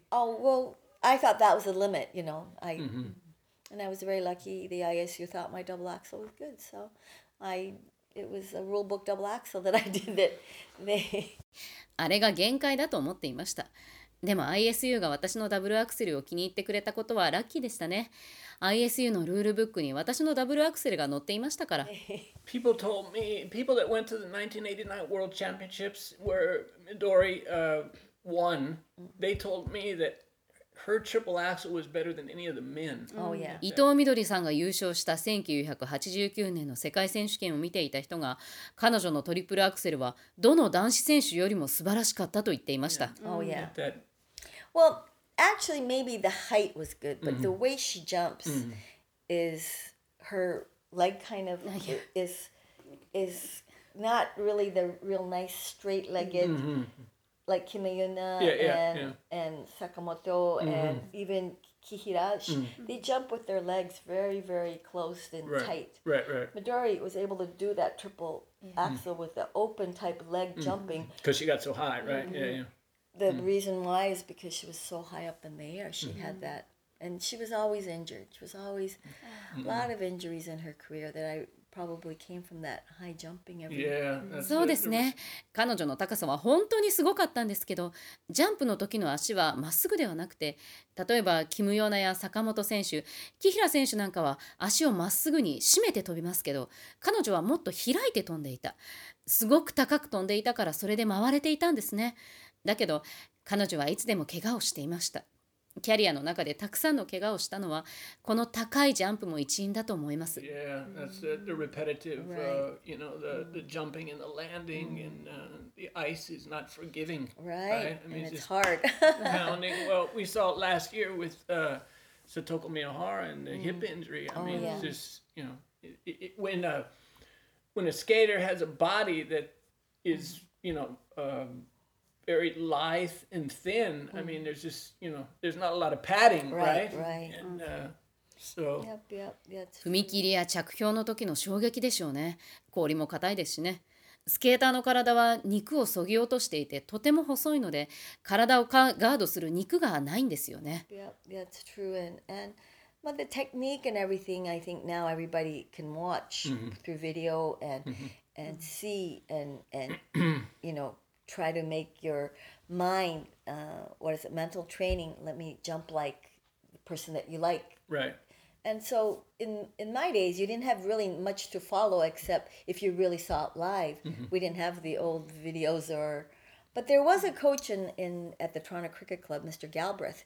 He had that video going, and he would Like constantly eight millimeter or Yes. something like that. and Wow. he would come back to the rink and show the, the skater the mm. next day that this is how you skated, change this. I mean, he, he was the start of the filming type of ah, teaching. Oh, interesting. Now everybody has a Yeah, iPhone, iPhone. and Yeah, yeah, and yeah. and see this is you know it's easier to show than to to mm. say Right. this is where you should fix point your mm-hmm. toes, straighten your legs, mm-hmm. and so mm-hmm. forth. So the teachers now basically they if they have this good iPhone in their pocket, I think they are it's much easier for them to teach. Indeed, indeed. そうですね。それは大きいと思います。今は技術も発達して簡単に録画して見せることができます。メンタル的にも理想のジャンプを繰り返し見てイメージすることができる。私の時代には現地で見る以外の方法があまりなかったんですね。でもクリケットクラブのギャブラスコーチは8ミリのビデオを使い始めていました翌日にはリンクに戻ってきてスケーターたちにこれがあなたの滑りだと見せて彼が見せて教えるタイプの初めてのコーチだったと思います。今は誰もが iPhone を持っていて教えるには話すよりも見せる方が簡単ですからね。この足をまっすぐにだとかこの塔のつき方がどうだとか今はどのコーチもポケットに iPhone ポケットの iPhone ですぐに撮影して見せることができるからコーチするのも昔より楽になったんじゃないかと思いますね Indeed. So, um, moving ahead to like uh, today's uh, crop of skaters. I mean, uh, Japanese skaters. What uh, you know? Let, let, or let's talk about let's talk about Mao Asada and what, were, what were your? I mean, you know, she obviously had a huge impact. I mean, she kind of launched the boom of Japanese skating with that Grand Prix final win when she was a junior in two thousand and I five. was there. I was there. I was Yeah, yeah, there. me too, me too. yeah. So, what I mean, what what what are your thoughts about Mao's impact on skating? Well, そうですね現在の日本のスケーターに話を戻しましょう例えば浅田真央さん 彼女の日本スケート界へのインパクトは絶大で2005年に彼女はジュニアでグランプリファイナルに優勝して私もそれを見ていたんですが彼女について意見を聞かせてください Well, she was a very um, strong individual that really didn't need a certain someone to support her. She was a very strong person, and it showed in her. She was very um, gutsy and and at the same time soft. That that people would want to give her a hand, you know. But you can see in her personality, like many skaters launch to their coaches, and and to have to have the coach next to them. Right. She was sort of like I can do it type person, and and that was basically why I was a big fan of hers. Like she wasn't Um, hope she wasn't relating to one individual that if you're not there I can't do it type Right. person mm. and it showed in her skating. That's why I think her last big performance in Sochi gave big big confidence to a lot of people. Mm-hmm. Even if you don't make it the day before and if you do well today you can look forward. Like I mean she gave us more than just the mm. the skating part. She gave us mm. more of a living um, incentive of uh, Meaningful. Yeah. right not not saying if you you know not make it on this day you can still do it the next day and mm. still live a good and happy day you know? Right. and many skaters i feel like oh they you know if they don't skate well once i mean they're just oh you know their coaches are crying their their you know chin is down to the ground and mm. and never have that hope feeling that they can get back again. And mm-hmm. and with with um, mao she always had that relapse of oh wow she can do it again like she's gonna do it again like you know gave us that not that she's a perfect skater. She gave us that, oh, even if she misses, she can still come back. Right. And in the World Championships once, when she won, she fell flat on her face in the opening to black. so, yeah, do you remember yeah, that? And yeah. she still won the World Championship. Right. Right. So that was the type of skater she was. She wasn't that Miss Perfect. Mhm. And that's why I loved her so much mm-hmm. also. And it kind of related to me because, you know, I was doing well at the practices and everything, and I did miss the short program at the mm. Lake Placid Olympics. Mm. But I did well in the free skate, but I still get didn't get a medal, but Right. but I still have to live on, you know. Mm. And and Mao kind of was lucky that she didn't have to retire from amateur skating. She took a year off, came back, and Right. rebuilt herself. And um, I really, really think she had a wonderful career, and she will still give a lot of people lots of smiles. Right. You know. 彼女はとても強い人で多くのサポートを必要としない人ですすごくガッツがあるのと同時にとても柔らかくもあるので人々は手を差し出したくなるんですけど彼女の性格はとても強いんです多くのスケーターがコーチに隣にいてほしいと思うのに彼女は一人でできるというような人でそれが私が彼女の大ファンである理由の一つです。彼女はとても自立した女性でそれが滑りにも表れていると思います。彼女のソチでのパフォーマンスは多くの人に自信を与えたと思います。その日にうまくできなくても次の日にはできる。そういったことをスケートを超えて人生の意味を教えてくれたんだと思います。うまくいかなくても次の日にはできる。幸せになれると。これまで多くのスケーターたちが失敗してコーチが泣いていたり選手たちもうなだれてもう一度上がってこれるとは思えないようなシーンに多く出会いました。でも彼女はいつも何かやってくれる彼女ならできると思わせてくれました。彼女はミスのないパーフェクトなスケーターではなかったけれどまた上がってきてくれると思わせてくれた。彼女が優勝したいつかの世界選手権で彼女は最初のトリプルアクセルでひどく転倒して顔を打ったんです。それでも彼女は優勝した。それが彼女でしたね。ミスパーフェクトではない。でもだからこそ私は彼女が大好きなんです。私にも少し似ていて練習ではよくできていたのにレイクプラシッドではショートで失敗してしまってメダルメダルは取れなかったけどそれでも私の人生は続く。真央は引退せずに1年休んで戻ってこられて自分を再構築できたのでラッキーだったのかなとも思います。彼女は本当に素晴らしいキャリアを持っているし今でもとても多くの人に笑顔を届けている素晴らしい女性です Right. You know, she's doing the uh, Mao Thanks Yes, tour yes, now. And, uh, you know, it's kind of nice because I think a lot of people who maybe didn't have the chance to see her in person because of the demand for tickets and the size of the venues, you know, have had the chance to go and watch. And, uh, 彼女は今サンクスツアーをしていますしねすごくいいことだと思いますチケットの争奪戦や会場の大きさの問題で多くの人がスケートを生で見られていない中でこのようなツアーをするということは it's, Yeah, I, I was able to saw her. I, I, I was able to see her in Karizawa. Oh, really? Uh, yeah, you went too, right? Yeah, I went to uh, Kanagawa. Mm. Wow. Just great.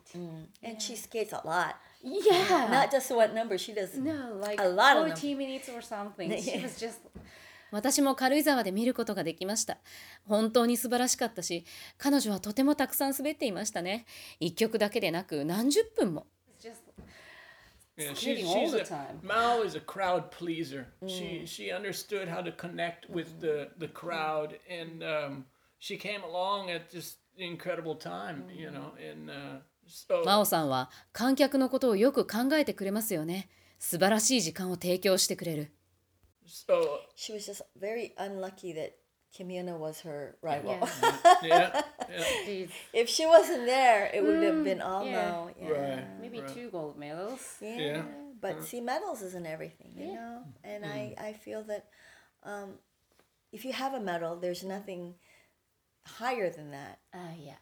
And thinking, this is just my personal thinking. You know, if you have the medal, everything will be below you type. Yeah. But if you don't have that gold medal, there's always what you want to look up to. So in life, life is a lot longer than their skating life. So maybe that some people have pressure when they have that gold medal and, and they don't know what to do them with themselves after they get that gold medal. But I think Mao's doing very good even without a gold medal. 彼女はキム・ヨナと同じ時代でライバルと言われてアンラッキーだったと思います彼女がいなければ結果が違っていたかもしれない 2つの金メダルを取っていたかもしれないけどでもそれが全てでもない。私は思うんですがもし金メダルを取ったらそれ以上上がなくなってしまう。これは個人的な考えですがもし金金メダルを取ったら全てが自分よりも下になってしまう。でも金メダルを逃したらまだ追い続けるものがある。人生はスケート人生よりもずっと長いですから。きっと選手たちの何人かは金メダルを取ることにものすごいプレッシャーを感じてでもその後の人生をどうするべきか分かっていなかったりもするだけど真央はメダルのあるなしにかかわらずとてもよくやっていると思います Um, okay, so we've talked a lot about the women now, and uh, let, us just talk about the men some. And uh, Yuzuru Hanyu, what are your thoughts about? You've watched his whole career now. He's a two-time Olympic champion and uh, a pretty incredible individual. And what what uh, what is your as a former elite high-level world medalist? What is your opinion of of Yuzu? 女子選手についていろいろ話をしてきましたが男子選手にも話を移しましょう羽生結弦選手について彼はオリンピック2連覇をしていてとても強い人ですが元世界選手権メダリストとして彼をどう見ていますか Well, he's come a long way from his days of the big earthquake and not finding a place to practice in a mm. while and and then finding his new life in Toronto and um, basically with his thin body he has a lot of good muscles in mm-hmm. him that has lifted his jumps very very high. Mm-hmm. At first he was very um, athletically very not so strong. He Right. always wiped out at the last part mm. of the program. Mm. And he'd be doing really well at the, the first part and then the last half you'd think oh my goodness you want to give him a push in the back. But he has improved so much that um, the two gold medals, of course, he, did, he definitely deserved. He did skate the program of his life, but to see him from the beginning until the day he is today is really watching something that um, a skater's dream, I think, you know, and I, I, I hope that at his young age, this isn't going to be the end of his skating hmm. career because he, he is, you know, he's at the top. He is, what is he going to be hmm. looking for the third gold medal or hmm. what is he going to be looking for next is what I worry about. And with his like glass ankle that he's mm-hmm. dealing with, it's Right. very breakable right now. I think um, he has to think of how to rebuild mm-hmm. what, what he wants to do with his skating life. And, mm-hmm.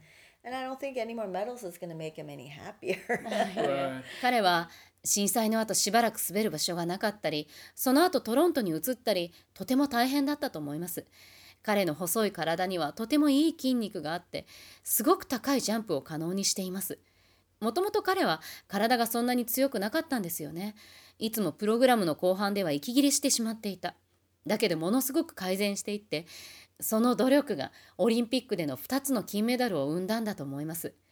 彼の最初から今日までを見てきてスケーターの人生を見ているなと思います。だけどこの若い彼が今何を目指しているのか彼は今世界のトップにいて次は3つ目のオリンピックメダルなのかそこが少し心配になります。右足の怪我も心配ですし彼のスケート人生をどうしていくのか気になっています。これ以上のメダルが彼を幸せに幸せにするともあまり思えないんですよね. Maybe was a quad axel or Oh. that kind of thing. もしかしたらクアダアクセルなどの高度な技を目指しているのかもしれないですよね Well, that's not going to make him happy either because he's going to get hurt more. Right, you know, I think he should just keep what he has now, and he did that just that in the in the Grand Prix when he won. He didn't have to do be doing the Right, four yeah, no, quads. yeah, he could win, still win easily, right, with just two or three, Yeah, right? so, uh, he has to rebuild the skating now. I think he's not going to be needing that much quads in order to win, and he needs to clear his program. He needs to just skate steady from start to bo- start to end, and he'll be winning for quite a while. I think. Right. I うん mean, でもそれが彼を幸せにするとも思えません だってきっともっと彼の体を痛めるでしょうから体をヘルシーに保つことが大事だと思うんです4つのクアードを飛ばなくても彼はグランプリシリーズで勝てるんですからそんなに難しいジャンプをする必要はなくて最初から終わりまでしっかりしたスケートをすればそれだけで勝つことができると思うんです Right. I mean, he's only he just turned 24 last month. So the that's another thing. I mean, what do you think about the the the skaters? You know, in the old days, I mean, 24 was like ancient, right? And now, I mean, we're seeing like Carolina Costner is skating 31 or Voronov 31 or 32. そうですね彼はまだ先月24歳になったばかりですそこがまた別のポイントですね昔は24歳のスケーターはもう化石のような存在だったでも今はカロリーナ・コスタナーが31歳で現役ボロノフも31歳か32歳です Well, that's because professionals are included now. Mm-hmm. The best skaters are the ones who go to the Olympics. Right. and world championships. Mm-hmm. In our times, it wasn't the it was the, the person who can afford to skate that long Yeah, yeah. that could go good to point. the. That's a good point. So it, the days have changed. I think Robin Cousins could have skated, you know, if he had not a lot of financial problem. Mm-hmm. You know, he, as turning professional, he could have probably won the next Olympics. I'm sure. 84. Yeah. Yeah. And um, a lot of us had to retire because of the financial crisis.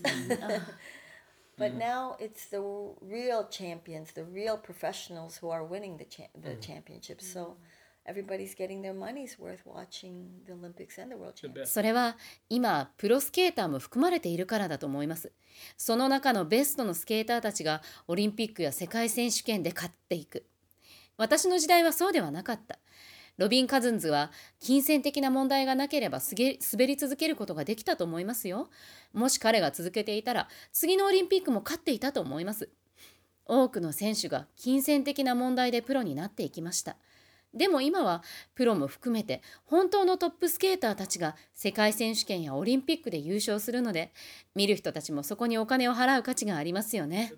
Yeah. Now, what uh, Daisuke Takahashi obviously had a big Oh, yeah. influence on Japanese skating, and uh, can you talk about your thoughts about his impact? Well, you know, そうですね。高橋大輔さんも今回復帰して大きなインパクトを与えている。彼についてはどう思いますか well, you know, he was um, the silver medalist in the national championships. He hadn't skated in, in so many years. I hate to say the men have not, you know, really blossomed that much to know that Daisuke could go back right in and come in second. But also, his skating was so excellent in the way of what figure skating should be like. It's not the quads. Mm-hmm. It's not the the triple triple combinations, mm-hmm. which we, he did, but he was still able to proceed in his program to show that the crowd still can. The artistry, ru- yeah. It was beautiful. Program was- components. right. Yeah. It was something that um, we hadn't seen in a while, and and I think he really got the crowd and everybody in love with him again. And I think he, if there was no jumps in this competitions, he will. He could still win the medal at the World Championships and the Olympics if they didn't have to do the quads. Wow. 彼は全日本で何年ものブランクの後銀メダルを取った 次世代の男子選手が育っていないから彼が戻ってこられたとは言いたくはないんですがでも彼の滑りは本当にフィギュアスケートがあるべき姿だと思います。クアッドジャンプはなくてもトリプルトリプルのコンビネーションは飛んでいましたがそれよりも彼はプログラムを完成させているし観客を楽しませているし芸術性がとにかく素晴らしいですよね。彼は長い間現れなかった本当のフィギュアスケーターだと思います。彼は観客を味方につけていますしもしも世界選手権やオリンピックでクアッドジャンプが全然なければ彼はジャンプを飛ばなくてもメダルを手にすることができると思いますよ Wow. Wow. Interesting. So um, now, after your career was after your skating career was over, um, you you've done a lot of television and and so forth. And did you ever coach, or did you ever think of coaching? エミさんは競技スケートを引退した後テレビに出たりさまざまなことをされていますがコーチをしたことはもしくは考えたことはありますか Not really. And why? Why not? I didn't want to be on the ice six hours a day or eight hours a day. Still teaching to children. Oh, I love skating uh, with children. I love teaching the small ones. In my skating school now, they come first time on the ice. And by the time I finish with them in an hour and a half, they're skating on the ice. really? And they want to come back again mm-hmm. if they if if they really enjoy it. Mm-hmm. If they come on the ice and decide they don't enjoy skating, they can go home, you know. It's oh, it's not a pressure type of skating Right, school, right. which I love and I've I've taught, I don't know, thousands and thousands oh, in the last 30 years of my mm-hmm. teaching career, but um, I enjoy seeing the first step of the skaters. And, How old are they? about? um, the smallest is like three or four, Really? and some at the beginning is just crying. Yeah, Yeah, yeah, of yeah. ありませんね一日中寒いところにいるのはもうゴリゴリなのででも子供たちを教えるのは大好きです私のスケート教室には生まれて初めてスケートをするという子たちが来て90分のレッスンの後には彼らは滑っているんですとても楽しんだらまた戻ってくることもできるし氷の上が苦痛なら家に帰ることもできる。何もプレッシャーなんかはない。そういうスクールが好きなんです。これまで30年近く何千人と教えてきましたけどスケーターたちの最初の一歩を見るのがとっても楽しいんです。小さい子たちは3歳とか4歳の子もいますね。何人かは初め泣いていたりもするんです。Yeah, yeah, yeah, of yeah. course. I can imagine. Yeah. I have three years boy. Oh yeah. 想像できます私は今3歳の男の子がいるので Oh yeah. Yeah. Oh, she can he can attend, huh? There you go. and um, he'll be skating by the end of the session. Really? I can I can will guarantee. Put him in. Yes, please do. I'll be teaching there till end of February. So, Okay. but um, um, the small kids give me hope that the skating will still continue because I hate that the skating is only in certain areas that they mm. can really establish their um, careers. Mm-hmm. Mm-hmm. I think it should be more spread out mm-hmm. and and more children be involved. Only certain elites right now Yeah. can be skating, and mm. which I really feel that is kind of not so good. I really hope that with the help of many sponsors, maybe that more skating rinks can be built around this Tokyo area, which there is not many skating mm. rinks. And for me to be teaching the ones that are going to start skating is more interesting than for me to start um, teaching the ones in high level. And I think I'd be irresponsible to be teaching um, career skaters because I don't want to be on the ice six hours a day. あらじゃあ彼も来たらいいわ90分のセッションの最後には滑れるようになっていると約束できますよぜひ来てください2月くらいまではレッスンをしているので小さい子供たちの姿はスケートがこれからも続いていくだろうという希望を見せてくれます。スケートが閉じられた世界のものだという考えが嫌いなんです。今は限られた一部の人たちのものになっていますがもっともっと広がってほしい。スポンサーの助けを得てこの東京近辺にももっとスケートリンクが立ってほしいと思います。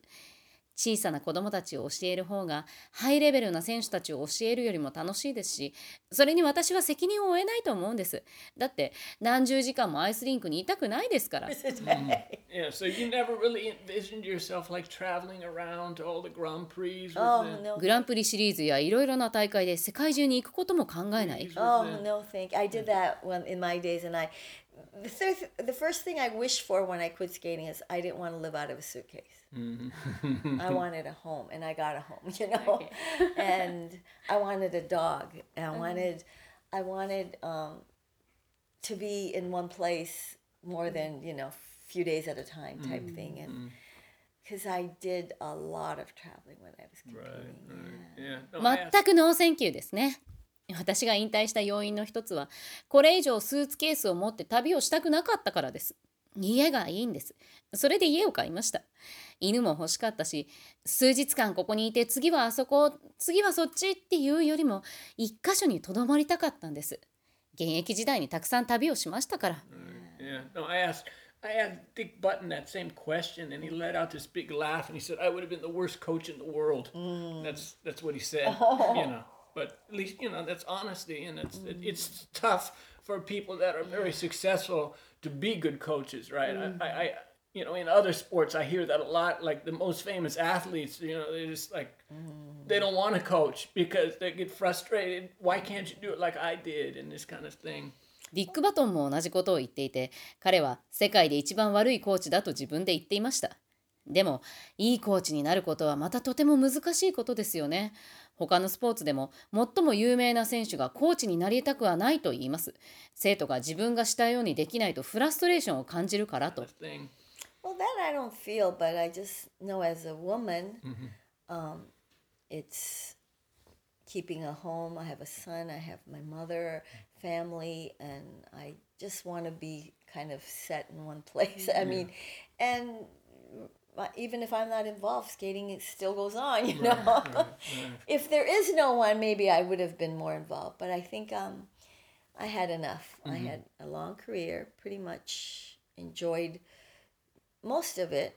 I think uh, that I look back and I'm very grateful. I like I say, I'm grateful that I was able to see the country to see I love Japan.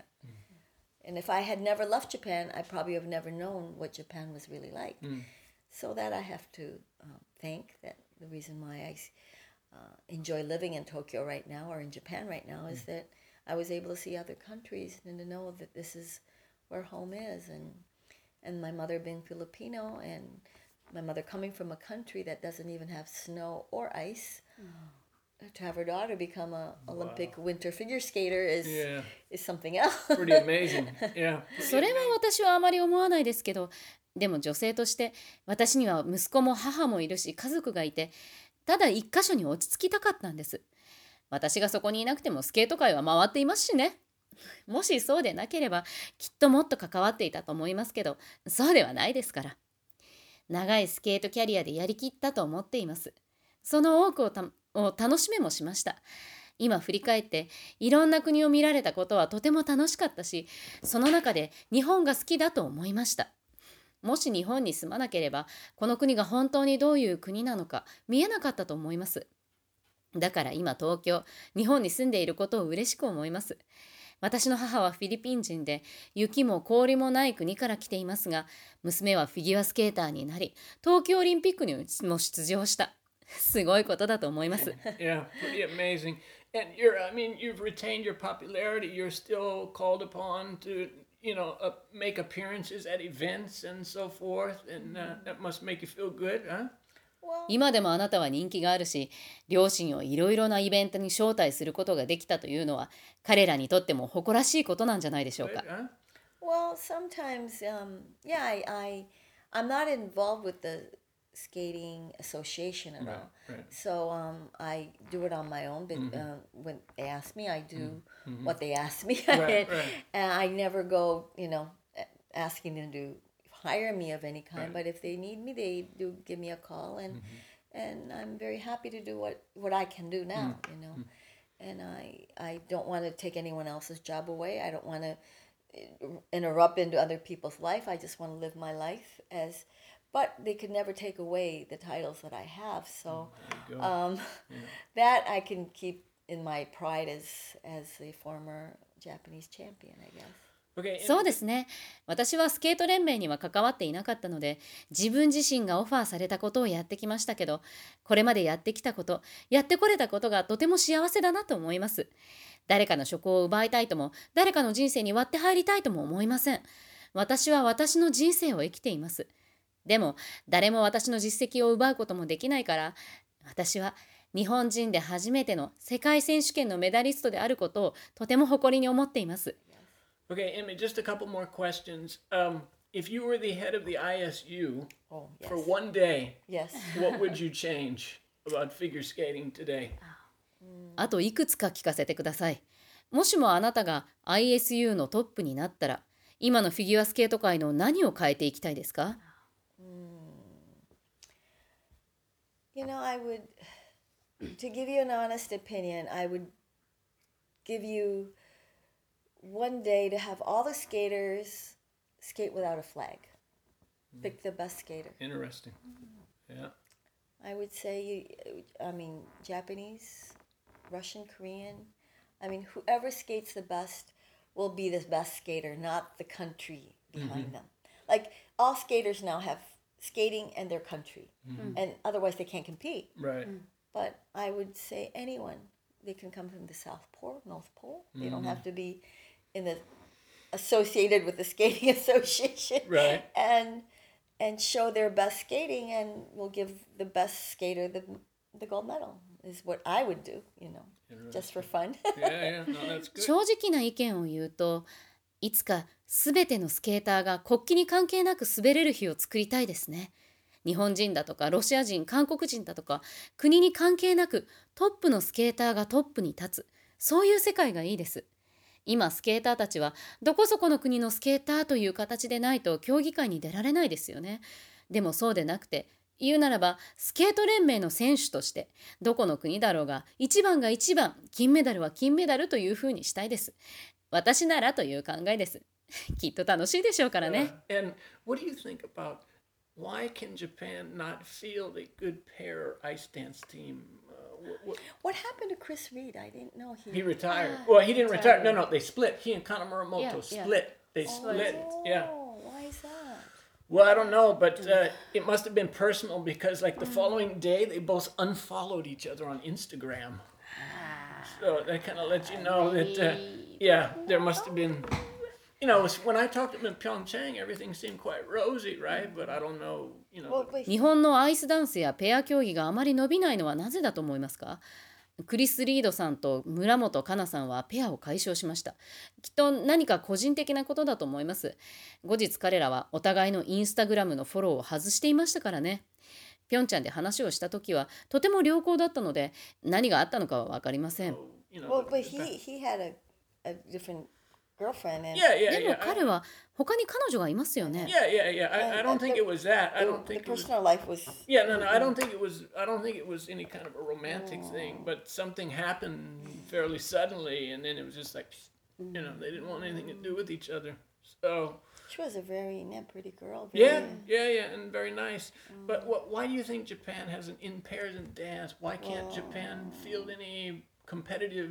You know. You know, え like えだからそういった恋愛関係ではないと思いますけど何かがあったんでしょう突然彼らは解消してしまったかなさんも可愛い人ですがそれでなぜ日本のペア競技は国際的にあまり強くないと思いますか You know. you know, like Grinkoff and Gor- Gordeva. Gordeva, yeah. Oh, they were so beautiful. Yep, yep. Yeah. Yeah, he was. I see them on their skating from years. You can see you have to be in love and fall. You have to have the the the loveness or the kindness mm-hmm. or the mood of bringing the woman as if it's your woman. Yeah. Otherwise, I mean, it's very uh, it's a very hard to act. I think on the mm-hmm. ice. So. Mm-hmm. For the Japanese, I think it's very even to in, The culture. You think the culture is, is I part of the issue? Uh, it's hard for you know Japanese themselves to show mm. husband and wife that they love oh, each other. Right, You right, know. right. Understandable Yeah, and it's kind of makes the story a little big, but I'm mm. saying it's the it's the culture that they can't really the Japanese men and the Japanese woman, they're basically husband and wife, but it's like a it's like a team. It's not Yeah. really the love, of, of each them. other and- But of course, if, if it goes well, it's a wonderful team. I think they make the best husband and wife team in probably in the world. But ice skating, you really have to fall for each other and pull each other and and push each other, and you have to really give your whole heart when you skate. And Right. it's very hard for the Japanese to do that. I think. ロシアのペアグリンゴフとゴディエバを知っていますか彼らは本当に美しかった 彼らを見ているとお互いに愛し合うことが大切だと気づかされます。彼らの演技は愛情だとか優しさだとか女性をとても女性らしく扱うだとかそれでなくてはペア競技というのは難しいんだなと思います。日本人には例えばそれが夫婦だとしても愛情を表現し合うということがとても難しいように思います。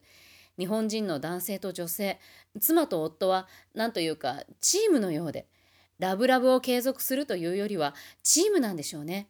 でもそれがうまくいっていれば世界で最も一番いいチームいい妻と夫になるでしょう。ですけれどペア競技という観点ではお互いに押したり引いたり愛を表現し合ったりしなければいけなくてそれが日本人には難しいのかもしれないですね。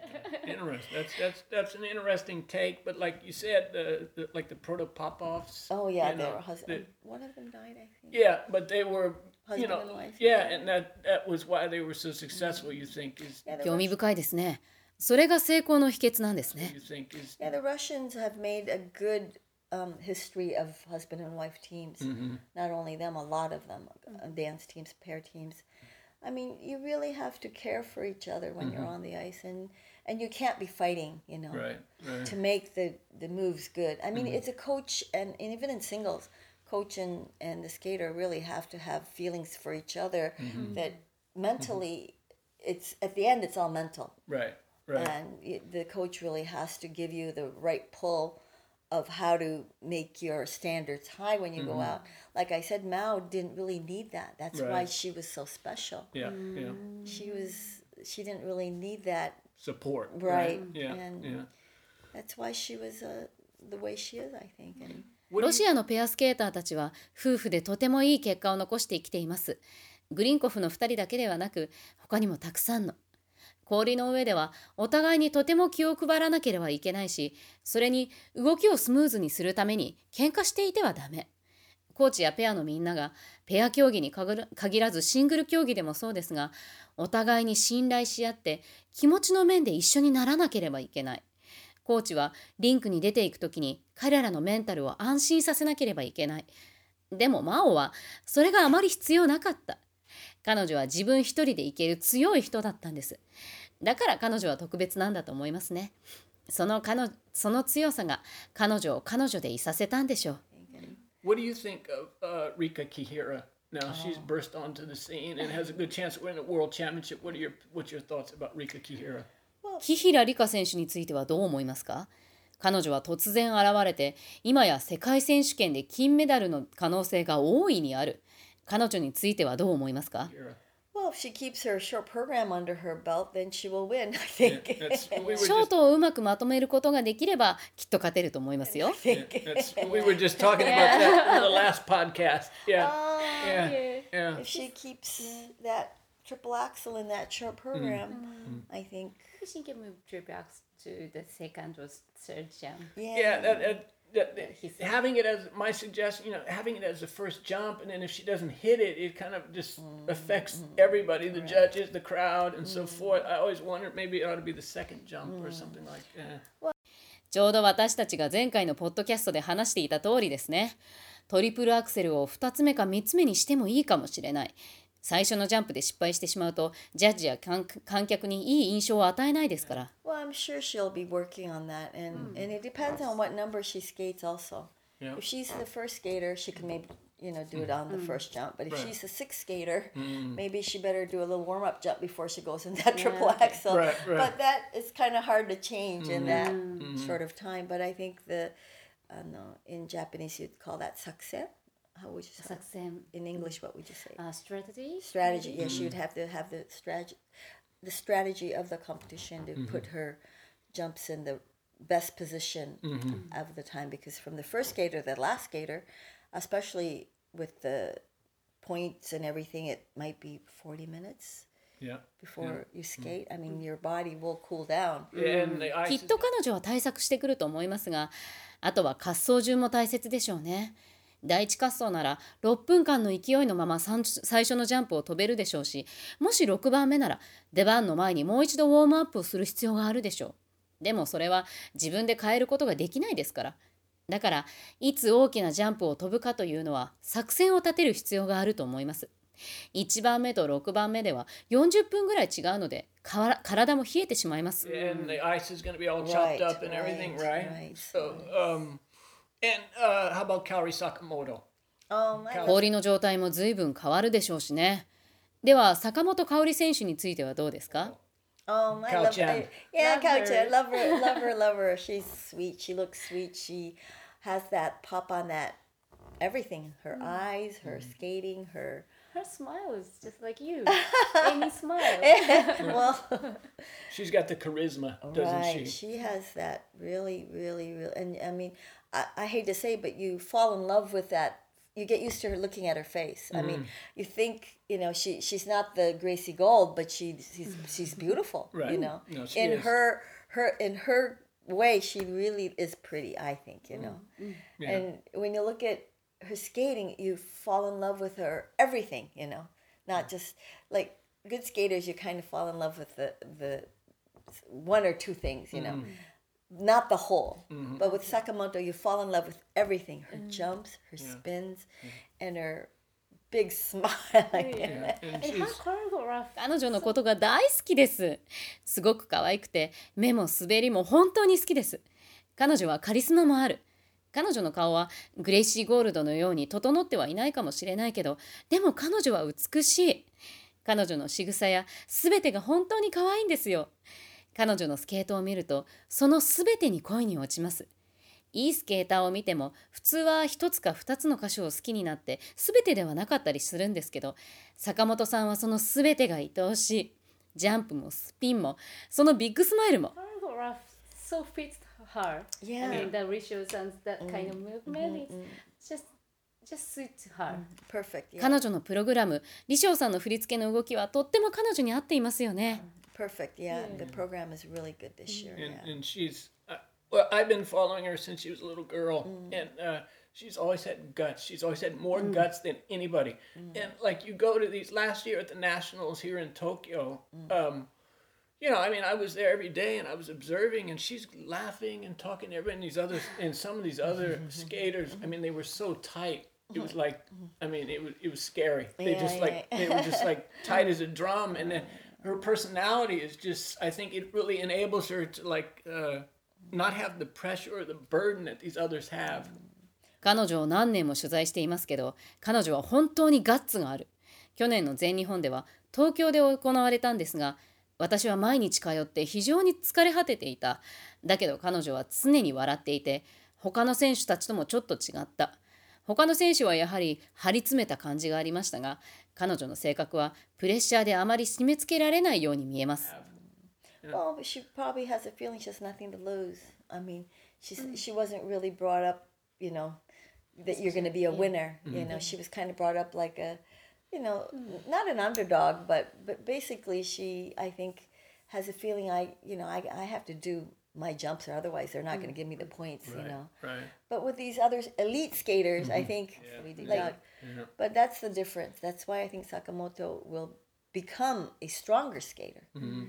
not have the fear of of losing. She has nothing to lose. right mm. right But with Sakam, uh, with with Miyahara, she she looks like she she's kind of scare skating is what I think when I look at her. I mean, she's not actually scared, but she has cautious going into her jumps, and her her jump is so quick きっと何も失うものはないと思っていたんじゃないでしょうか。彼女はみんなが認める優勝候補というわけではなかった。下位選手というわけでもないですけど、彼女はきっとジャンプをやるしかないと、そうでなければ得点は伸びないというのが分かっていたんじゃないでしょうか。他のエリートスケーターたちとも少し状況が違う。それが彼女を強くしたんだとも思います。恐れがないというか失,いも失うものがない人は強いんです。それで言うと宮原さんは少し違う。彼女はとても慎重です。彼女の回転はすごく速いですね。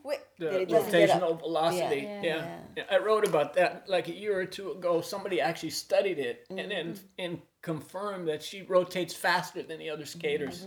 Yeah, yeah, yeah. But she doesn't go up. That's why. Yeah. Right, yeah, Yeah. that's the you know if her jumps were as high as calories, I mean she'd be the world champion probably, right? So and uh, okay, finally, Mai Mihara. What do you think of Mai? Oh, I love that. 何かで読みましたが誰かが回転速度の研究をしていて宮原さんの回転は他の選手たちよりも速いんだそうですよ彼女が坂本さんほど高く飛べたら世界チャンピオンにもなれるかもしれないそれでは最後に三原舞さんについてもコメントをお願いします Oh, I love that little girl. She's so beautiful. yeah, she's very, very pretty, and, and she has changed um, a lot in the last from the Cinderella days. And she's, I thought maybe after not making it on the team last year, that she might kind of, you know, loosen up and kind yeah. of kind of get, you know, many skaters at that age get a little fatter or get more.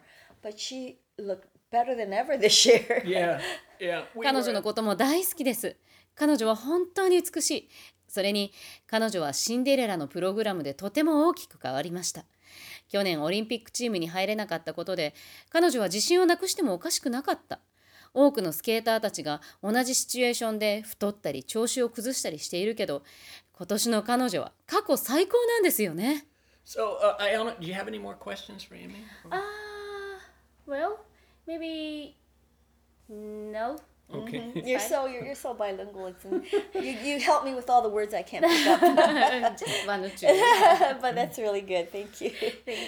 Well, Emmy, we want to say thank you very much for so graciously talking to us on the Ice Time podcast. Thank you and, so much uh, for having me. Yeah, wish you all the best of luck in the future, and we'll have you back again another time. Oh, thank you so much. I'll be looking forward to that. Thank you. ありがとうございましありがとうござたい。ました。 OK。あの、他に何か質問はありますか？それでは、エミさん。今日は貴重な時間とお話をありがとうございました。またこのポッドキャストに戻ってきてほしいと思います。またお会いしましょう。ありがとうございました。